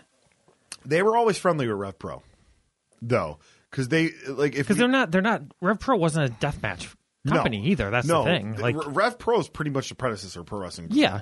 Gorilla, like yeah, they weren't doing death. the early the early PWG. Yeah, they weren't doing death deathmatch. so like, who could they? What, what type of working agreement? Like, what talent could they trade back and forth? Because they weren't a deathmatch company. They were wor- work rates fed.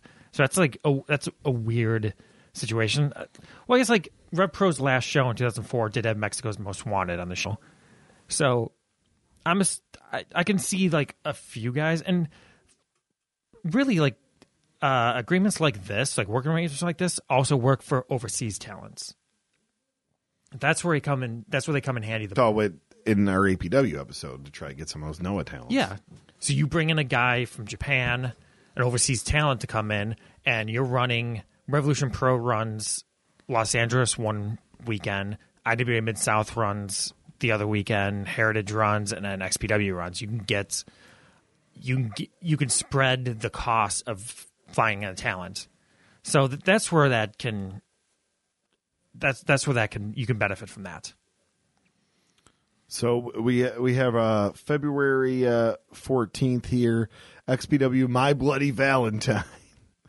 XPW World Tag Title at Euthanasia, uh, Prohibition Cross defeated Candido and Chetti. Uh, IWA Mid so the IWA Mid South Heavyweight Title. Chris Hero defeats Salem. So another Uh, fu- that's Devon Storm. Yeah. Well, I don't know if I, I just I spoiled that if you go into that, but I noticed that's uh yeah He's, he's just using. He's just trying different names here. Salem, Judas. Like, uh, we. Chris Hero was an XPW. Fun fact. Uh, XPW European title. What? I don't even think WWE's using a European title at this point. Uh, Psychosis defeats Simon Diamond. So you put the bout on someone that's not from Europe. Neither guys were. Put it on. Put it on freaking um John, oh, Johnny Storm. Yeah, put it on. Yeah. Justice uh, Pain defeated Supreme. Vic Grimes defeated Danny Doring. The Mexico's Most Wanted uh, defeated Christian York and Joey Matthews. XPW television title Kaos defeats Shark Boy. Uh, XPW European title first round Jerry Lynn defeated Chris Hamrick, and then Juventud Guerrero defeated Johnny Storm. Well, once again, folks, I've said it before in this episode. This is the best product they're putting on because they can't do the death matches because they're in Philadelphia. So they can't do all the crazy stuff they were doing. Yeah, maybe some of the angles with Rob Black and Lizzie Borden and stuff, but from a pers- like take the XPW name off. Just just take it off. And let's just say I'm running I'm running, you know, Premier Championship Wrestling. And I tell you I got Josh Prohibition Matt Cross Chris Candido and Chris Chetti. I got Chris Hero and Crowbar. I got Psychosis and Simon Diamond. Let's just take Justice Pain Supreme out. I got, oh, I'm going to have Vic Grimes, Danny Doring. I'm going to have Stacey St. Halloween, Yorkie Matthews. I'm going to have Kaos or Shark Boy, Lynn versus Hamrick, and Juvi versus Johnny Storm. Does that not sound like your typical stacked early 2000s indie cards? Yeah, like the product wasn't awful in that in in in ring. Yes, storylines absolutely, but in ring, you know, storylines is it probably wasn't the best. In ring, look at it. It it's apps. This is why. Yes, I understand why XPW. This I'm not an XPW apologist, but I'm not. I'm not going to bury XPW in this grave that it that it's had. Yes, did they do a lot of a lot of things that were controversial and a lot of questionable things. Yes, and we talk and we we we we're, ta- we're talking about them on the show.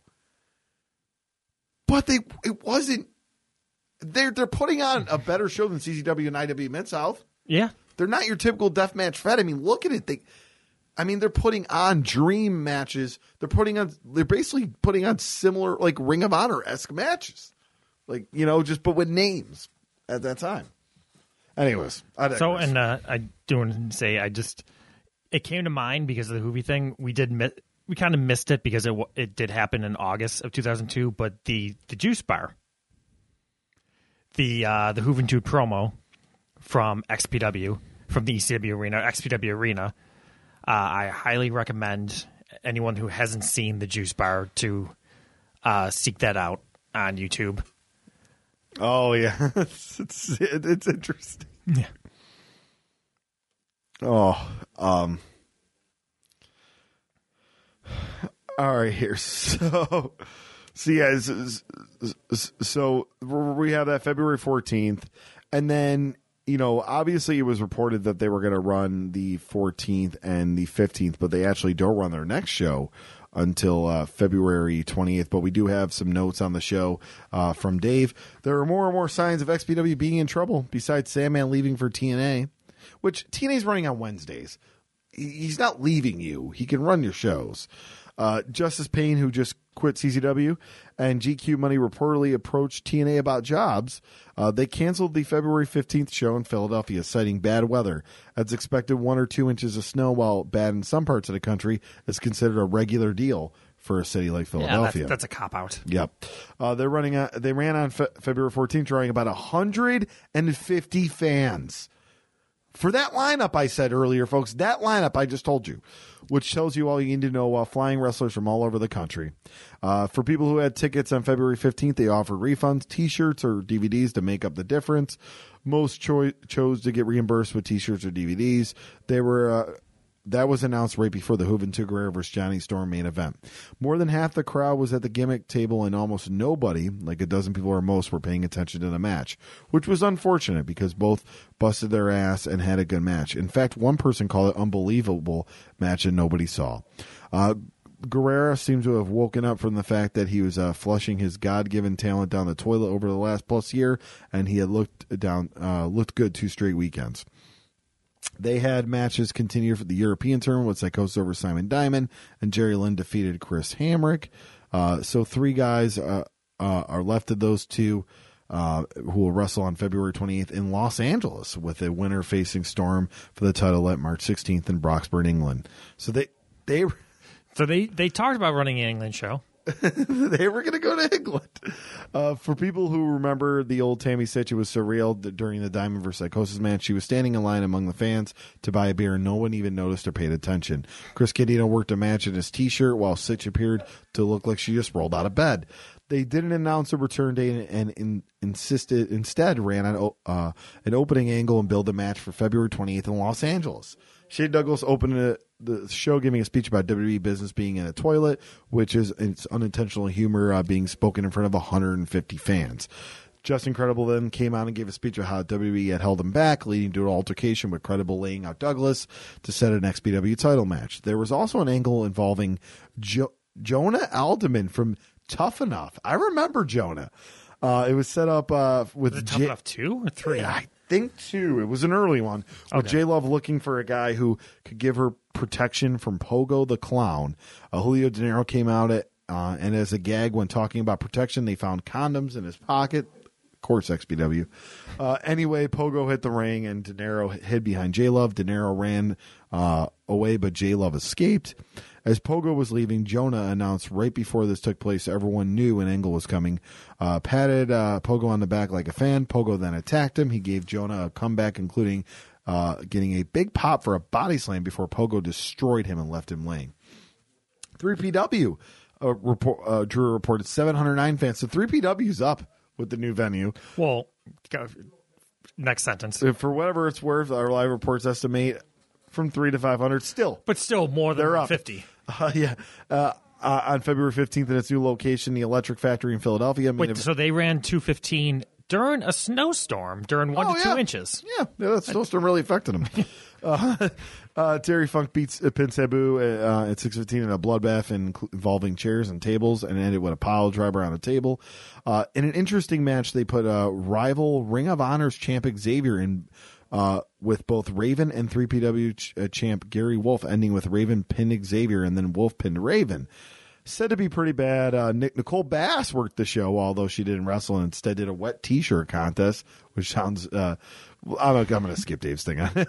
the gimmick is that ba- Bass scared all the judges, which included local wrestling columnist Michael Tearson and 3PW Booker Todd Gordon, into voting for her. They were making snide comments during the show about the weather since it was the night XPW had to cancel because of bad weather. Um, and then now we'll uh, we we so so we will talk about XPW uh, February twentieth in North Hills, California, and it's uh, Team Vent- Ventura. Bobby Quance and Jardi Frantz defeated the Aerial Express, Quicksilver, and Scorpio Sky. So now we're back to our California locals. Uh, XPW Yeah. European title, uh, first round, Super Crazy defeat Chris Candido. Vic Grimes defeating Raven. Southern Comfort, Chris Hamrick and Tracy Smothers defeating Mexico's Most Wanted. XPW King of the Death Matches title, uh, Supreme defeating Justice Pain. Johnny Storm defeating Crowbar. XPW World Tag title, uh, Josh Prohibition and Matt Cross defeating Angel and Shark Boy.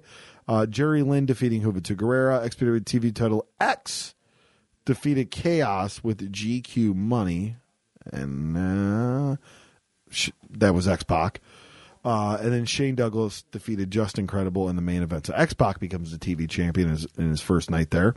And then uh, they did run three days later, March 1st, 2003, also in California, the My Bloody Valentine Day tour, um, where uh, the. Uh, Actually, I'm the sorry, ne- next day. the yeah. next day. Yeah, February, man. The next day. Yeah, that's right. I'm thinking a couple days because I'm thinking a normal month. Uh, February, yeah, February 20th. So it was March 1st, and it was uh, Josh Prohibition and Matt Cross defeating Team Ventura. Or Ventura, um, we had Vic Grimes defeating Crowbar. Uh, Johnny and Daphne was with Vic Grimes. Altar Boy Luke with Crowbar. Johnny Storm defeating Altar Boy Luke. Angel and Shark Boy defeating the Aerial Express, Quicksilver, Scorpio Sky, XPW European title, second round, Jerry Lynn defeating Super Crazy, Justice Pain uh, beating Chris Candido, best two out of three falls match, Southern Comfort defeating Mexico's Most Wanted, X defeating Juventud Guerrera to retain the TV title, Justin Credible beating Shane Douglas by DQ in a World Heavyweight title match, and then a King of the Death match, barbed wire death because they get to use their barbed wire again. Supreme defeats Ian Rotten. So this working relationship with Mid South, it shows. I mean, we had Hero pop up, and now Ian Rotten is popping up, Yeah. and then uh yeah. So And I'm I'm I looked it up. North Hills, California is it's north of LA. Uh it's just just north of Van Nuys. So kind of San Fernando Valley. Um I th- running the X Park. I think the X Park is still there. Um from what I'm seeing. And it just it's what you expect something called X Park to be. Is just an open field basically. okay, So yeah. I mean, Nope, nope. I'm, I'm sorry. It's uh, it's a building. Actually, is a FedEx shipping center right now. So, but still, like, uh, it looks similar. There's some houses around, but it looks like more of an industrial zone around there. So that's par for the course for XPW at this point. Yeah, I mean, you know, they're still in California. They're still putting on good matches, and they're not going to a lot of their typical like death match guys. But man, they got it. They had to get that barbed wire in. I mean, they they took quite some time off, and really the that the February 14th show was actually their last show in Philly. Yeah, which, so we'll eventually get to that notes but Yeah. like so uh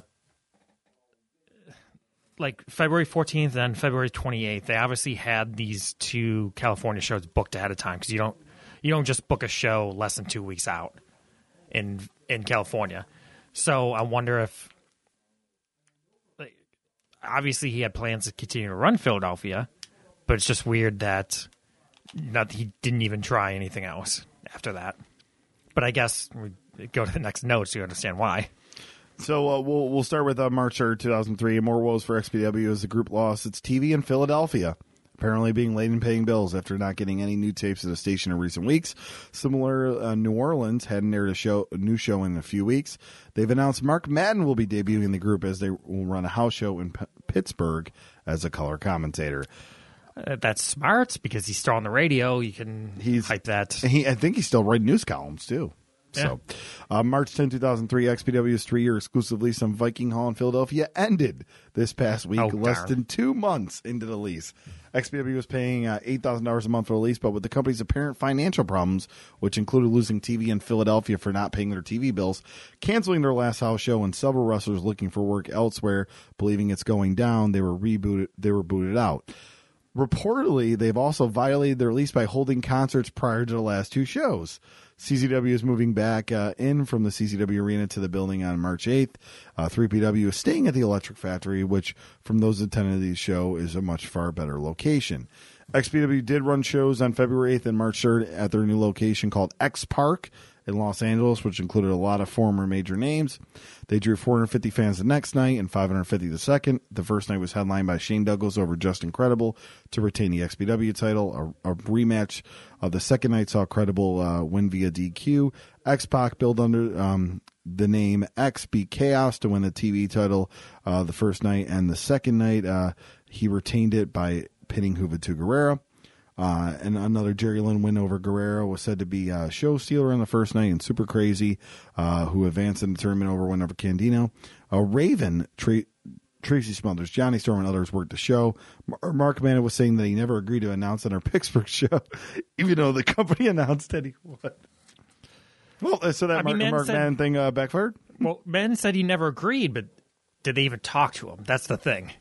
I assume that they reached out to him in classic indie wrestling, uh, where you reach out, you send someone an email saying, "Are you interested?" They say, "I'm interested in in taking your money," and then the Fed just automatically promotes it as this person's coming in when they never really talked about money or dates or what they're doing. You know, when some people decide to try to run feds and try to book agents and and say like I sent an email and this person that this this top name wants to work for me. Like, no, you said I want to give you money to work for my company. Yes or no? Uh, so March thir- March 8, 2003, which is the last of this run of XPW shows. They do pop up a little bit after, and we're, we're going to get to that in our part four because there's going to be a part four, folks.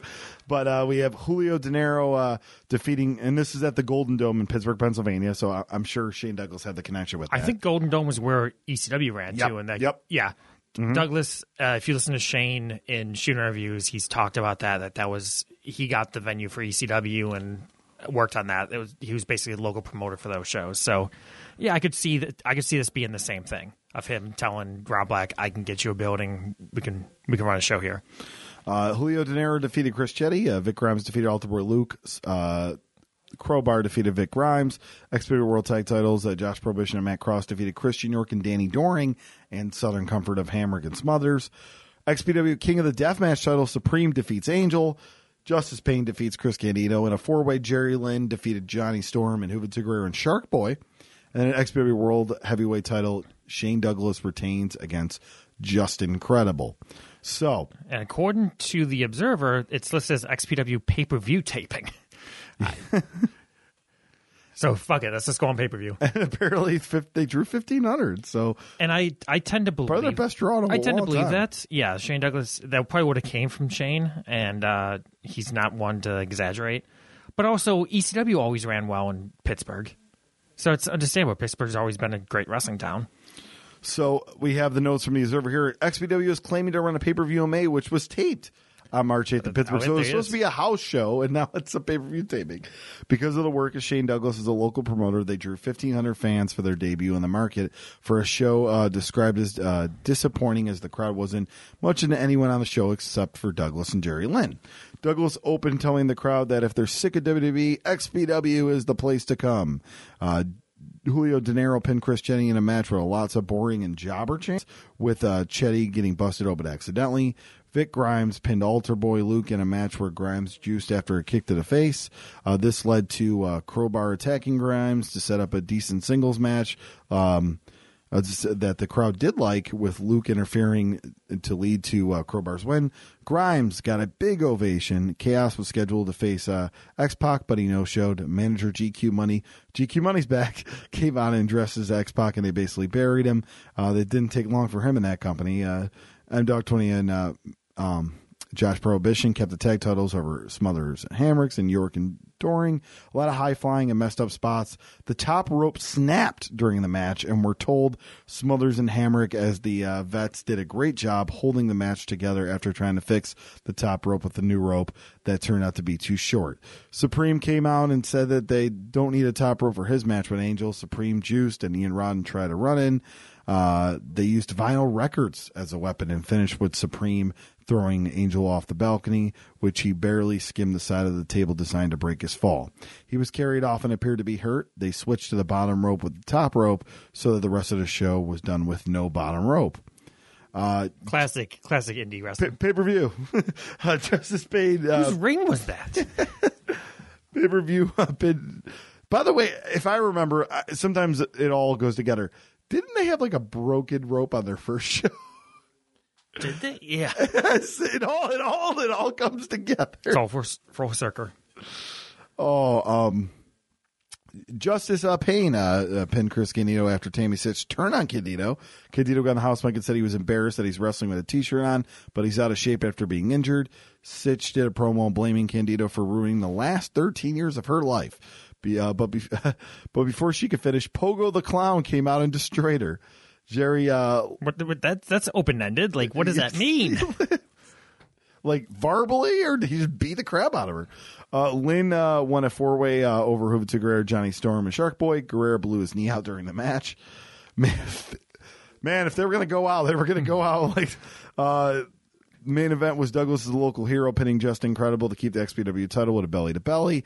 Uh, Credible jumped him afterwards and attacked his knee. No shows advertised include X Pac, Super Crazy, Simon Diamond, Joey Matthews, Lucy uh, uh, Grimes, which was um, Daphne, Halloween, Damien, and even announcer Mark Madden. Kaos, uh, Money, and J Love, who also no showed the, the card, all quit the company after the show, even though they were uh, taped. Even though a taped pay per view eliminates a lot of the cost, nobody buys taped wrestling pay per views. Funniest spot was in the three way. Hamrick set up a table spot for M Dog. Smothers didn't notice and started breaking down the table as Hamrick was about to hit the spot. Hamrick yelled at him and Smothers dropped the table. Then he was able to get the table reset for more than 30 seconds. Everybody started laughing. Buys taped wrestling pay per views. I don't know about that. Like that's this is the like Meltzer was a tape trader. RF video made a lot of money. Ring of Honor made a lot of money. And, and, and you know, You call it a taped pay per view, but it's basically a house show that you're just putting on tape. and if the costs are low and like look at all these things we saw in the 2000s like you know UWF the Urban Wrestling Federation or just the brawls and blood where they like you know what I mean like low cost and they're putting them on there like you know Yeah. Um, so you know uh, Ash and I we, we've decided we are going to do a f- we know part 4 is the, that's it but we are going to have a fourth part where we are going to get into the indictment of Rob Black, the legacy of XPW, the reunion and return of XPW, and still to this day, you hear rumblings that XPW can come back. And what's Rob Black really doing now? Well, we know. so Not a lot of people know, but like we know. we know he is a very local connection. Um, Rob Black, it, like like you know, we've mentioned on a little previous shows. Rob Black lives about an hour to an hour and a half away from where we are located. well, where you're recording, he lives we're- about yes. 17 minutes from my house. So yeah, he lives very close to you. Yeah. so so yeah um but just to recap this show i mean a lot of it was the war i mean for, first off the new jack bounce check and the messiah the messiah incident really blowing up and the war for the ecw arena with czw ring of honor and and, and now it comes to the end, the demise, the the Pittsburgh show being a pay per view taping and the Yeah. broken ring, and I mean, it's kind of a spoiler because they, they do go for a few months trying to run again. But yeah, Pittsburgh is the the last official show. that's less official show other than like the there's like a reunion show, and there was I think a reunion show later on. I don't. Yeah, Rob Black wouldn't have been involved in those. Yeah, and then we'll we'll talk about like other stuff that was discussed over the years. We'll we'll talk about that on, on the next show. But so for we want to thank you guys for continuing this journey with us. Uh, and like I said, we're going to do one more part of XPW. Once again, you could check out all our social media, uh, RTI Pod on Twitter, Instagram, and Facebook's Rediscovering the Indies. And we have been doing uh, this day in independent wrestling history every day, which reminds me, I got to put up today's. So uh, I've been doing this day in independent wrestling every day, so you kind of get to know. Oh, wow, that happened on this day. It's it's a pretty cool fact. Um, and then of course, tell all your friends to listen to us. We want to thank all the listeners. We've been charting in on the Apple Podcast charts for Wrestling MMA in England, Australia, Germany, as well, and, and Canada um, as well as the United States. So thank you all for listening. Uh, and as far as upcoming uh, upcoming bookings, uh, nothing nothing that's really an advertised show uh, for a little bit uh, until you know we'll be pairing some stuff in the summer. But uh, yeah, New York is still uh, shut down for wrestling for for the time being, but I'm pretty confident that's going to change soon with how everything's opening back up. I know in July you can catch me at NFW. We'll give you more details on that. Um, but uh, any uh, final thoughts or anything you uh, want to plug, Ash? No, uh, it's been ex- it's a lot of a lot of notes, a lot of uh, a lot of things going on there with with XPW, and like I said, we have reached the end of them running shows, but we've not reached the end of XPW. There is a lot more in the notes backstage that's going to be very very interesting for part four.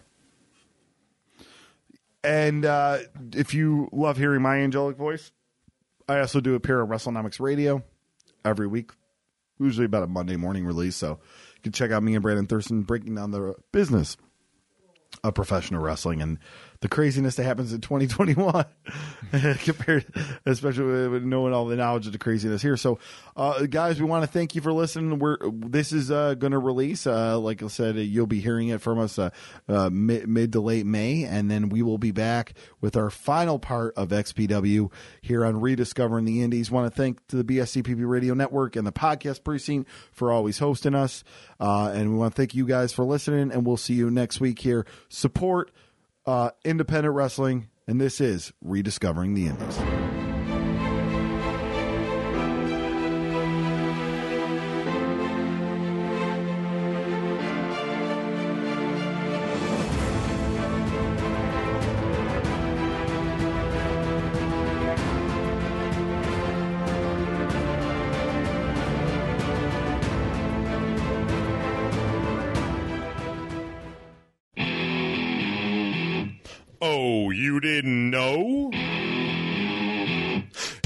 Yo ass better call somebody!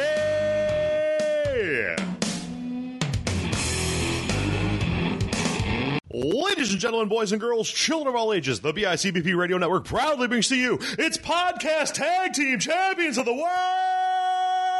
The Nightmare Derek Jaws, Rotten Jack Gene Williams, the hosts of Common Debauchery!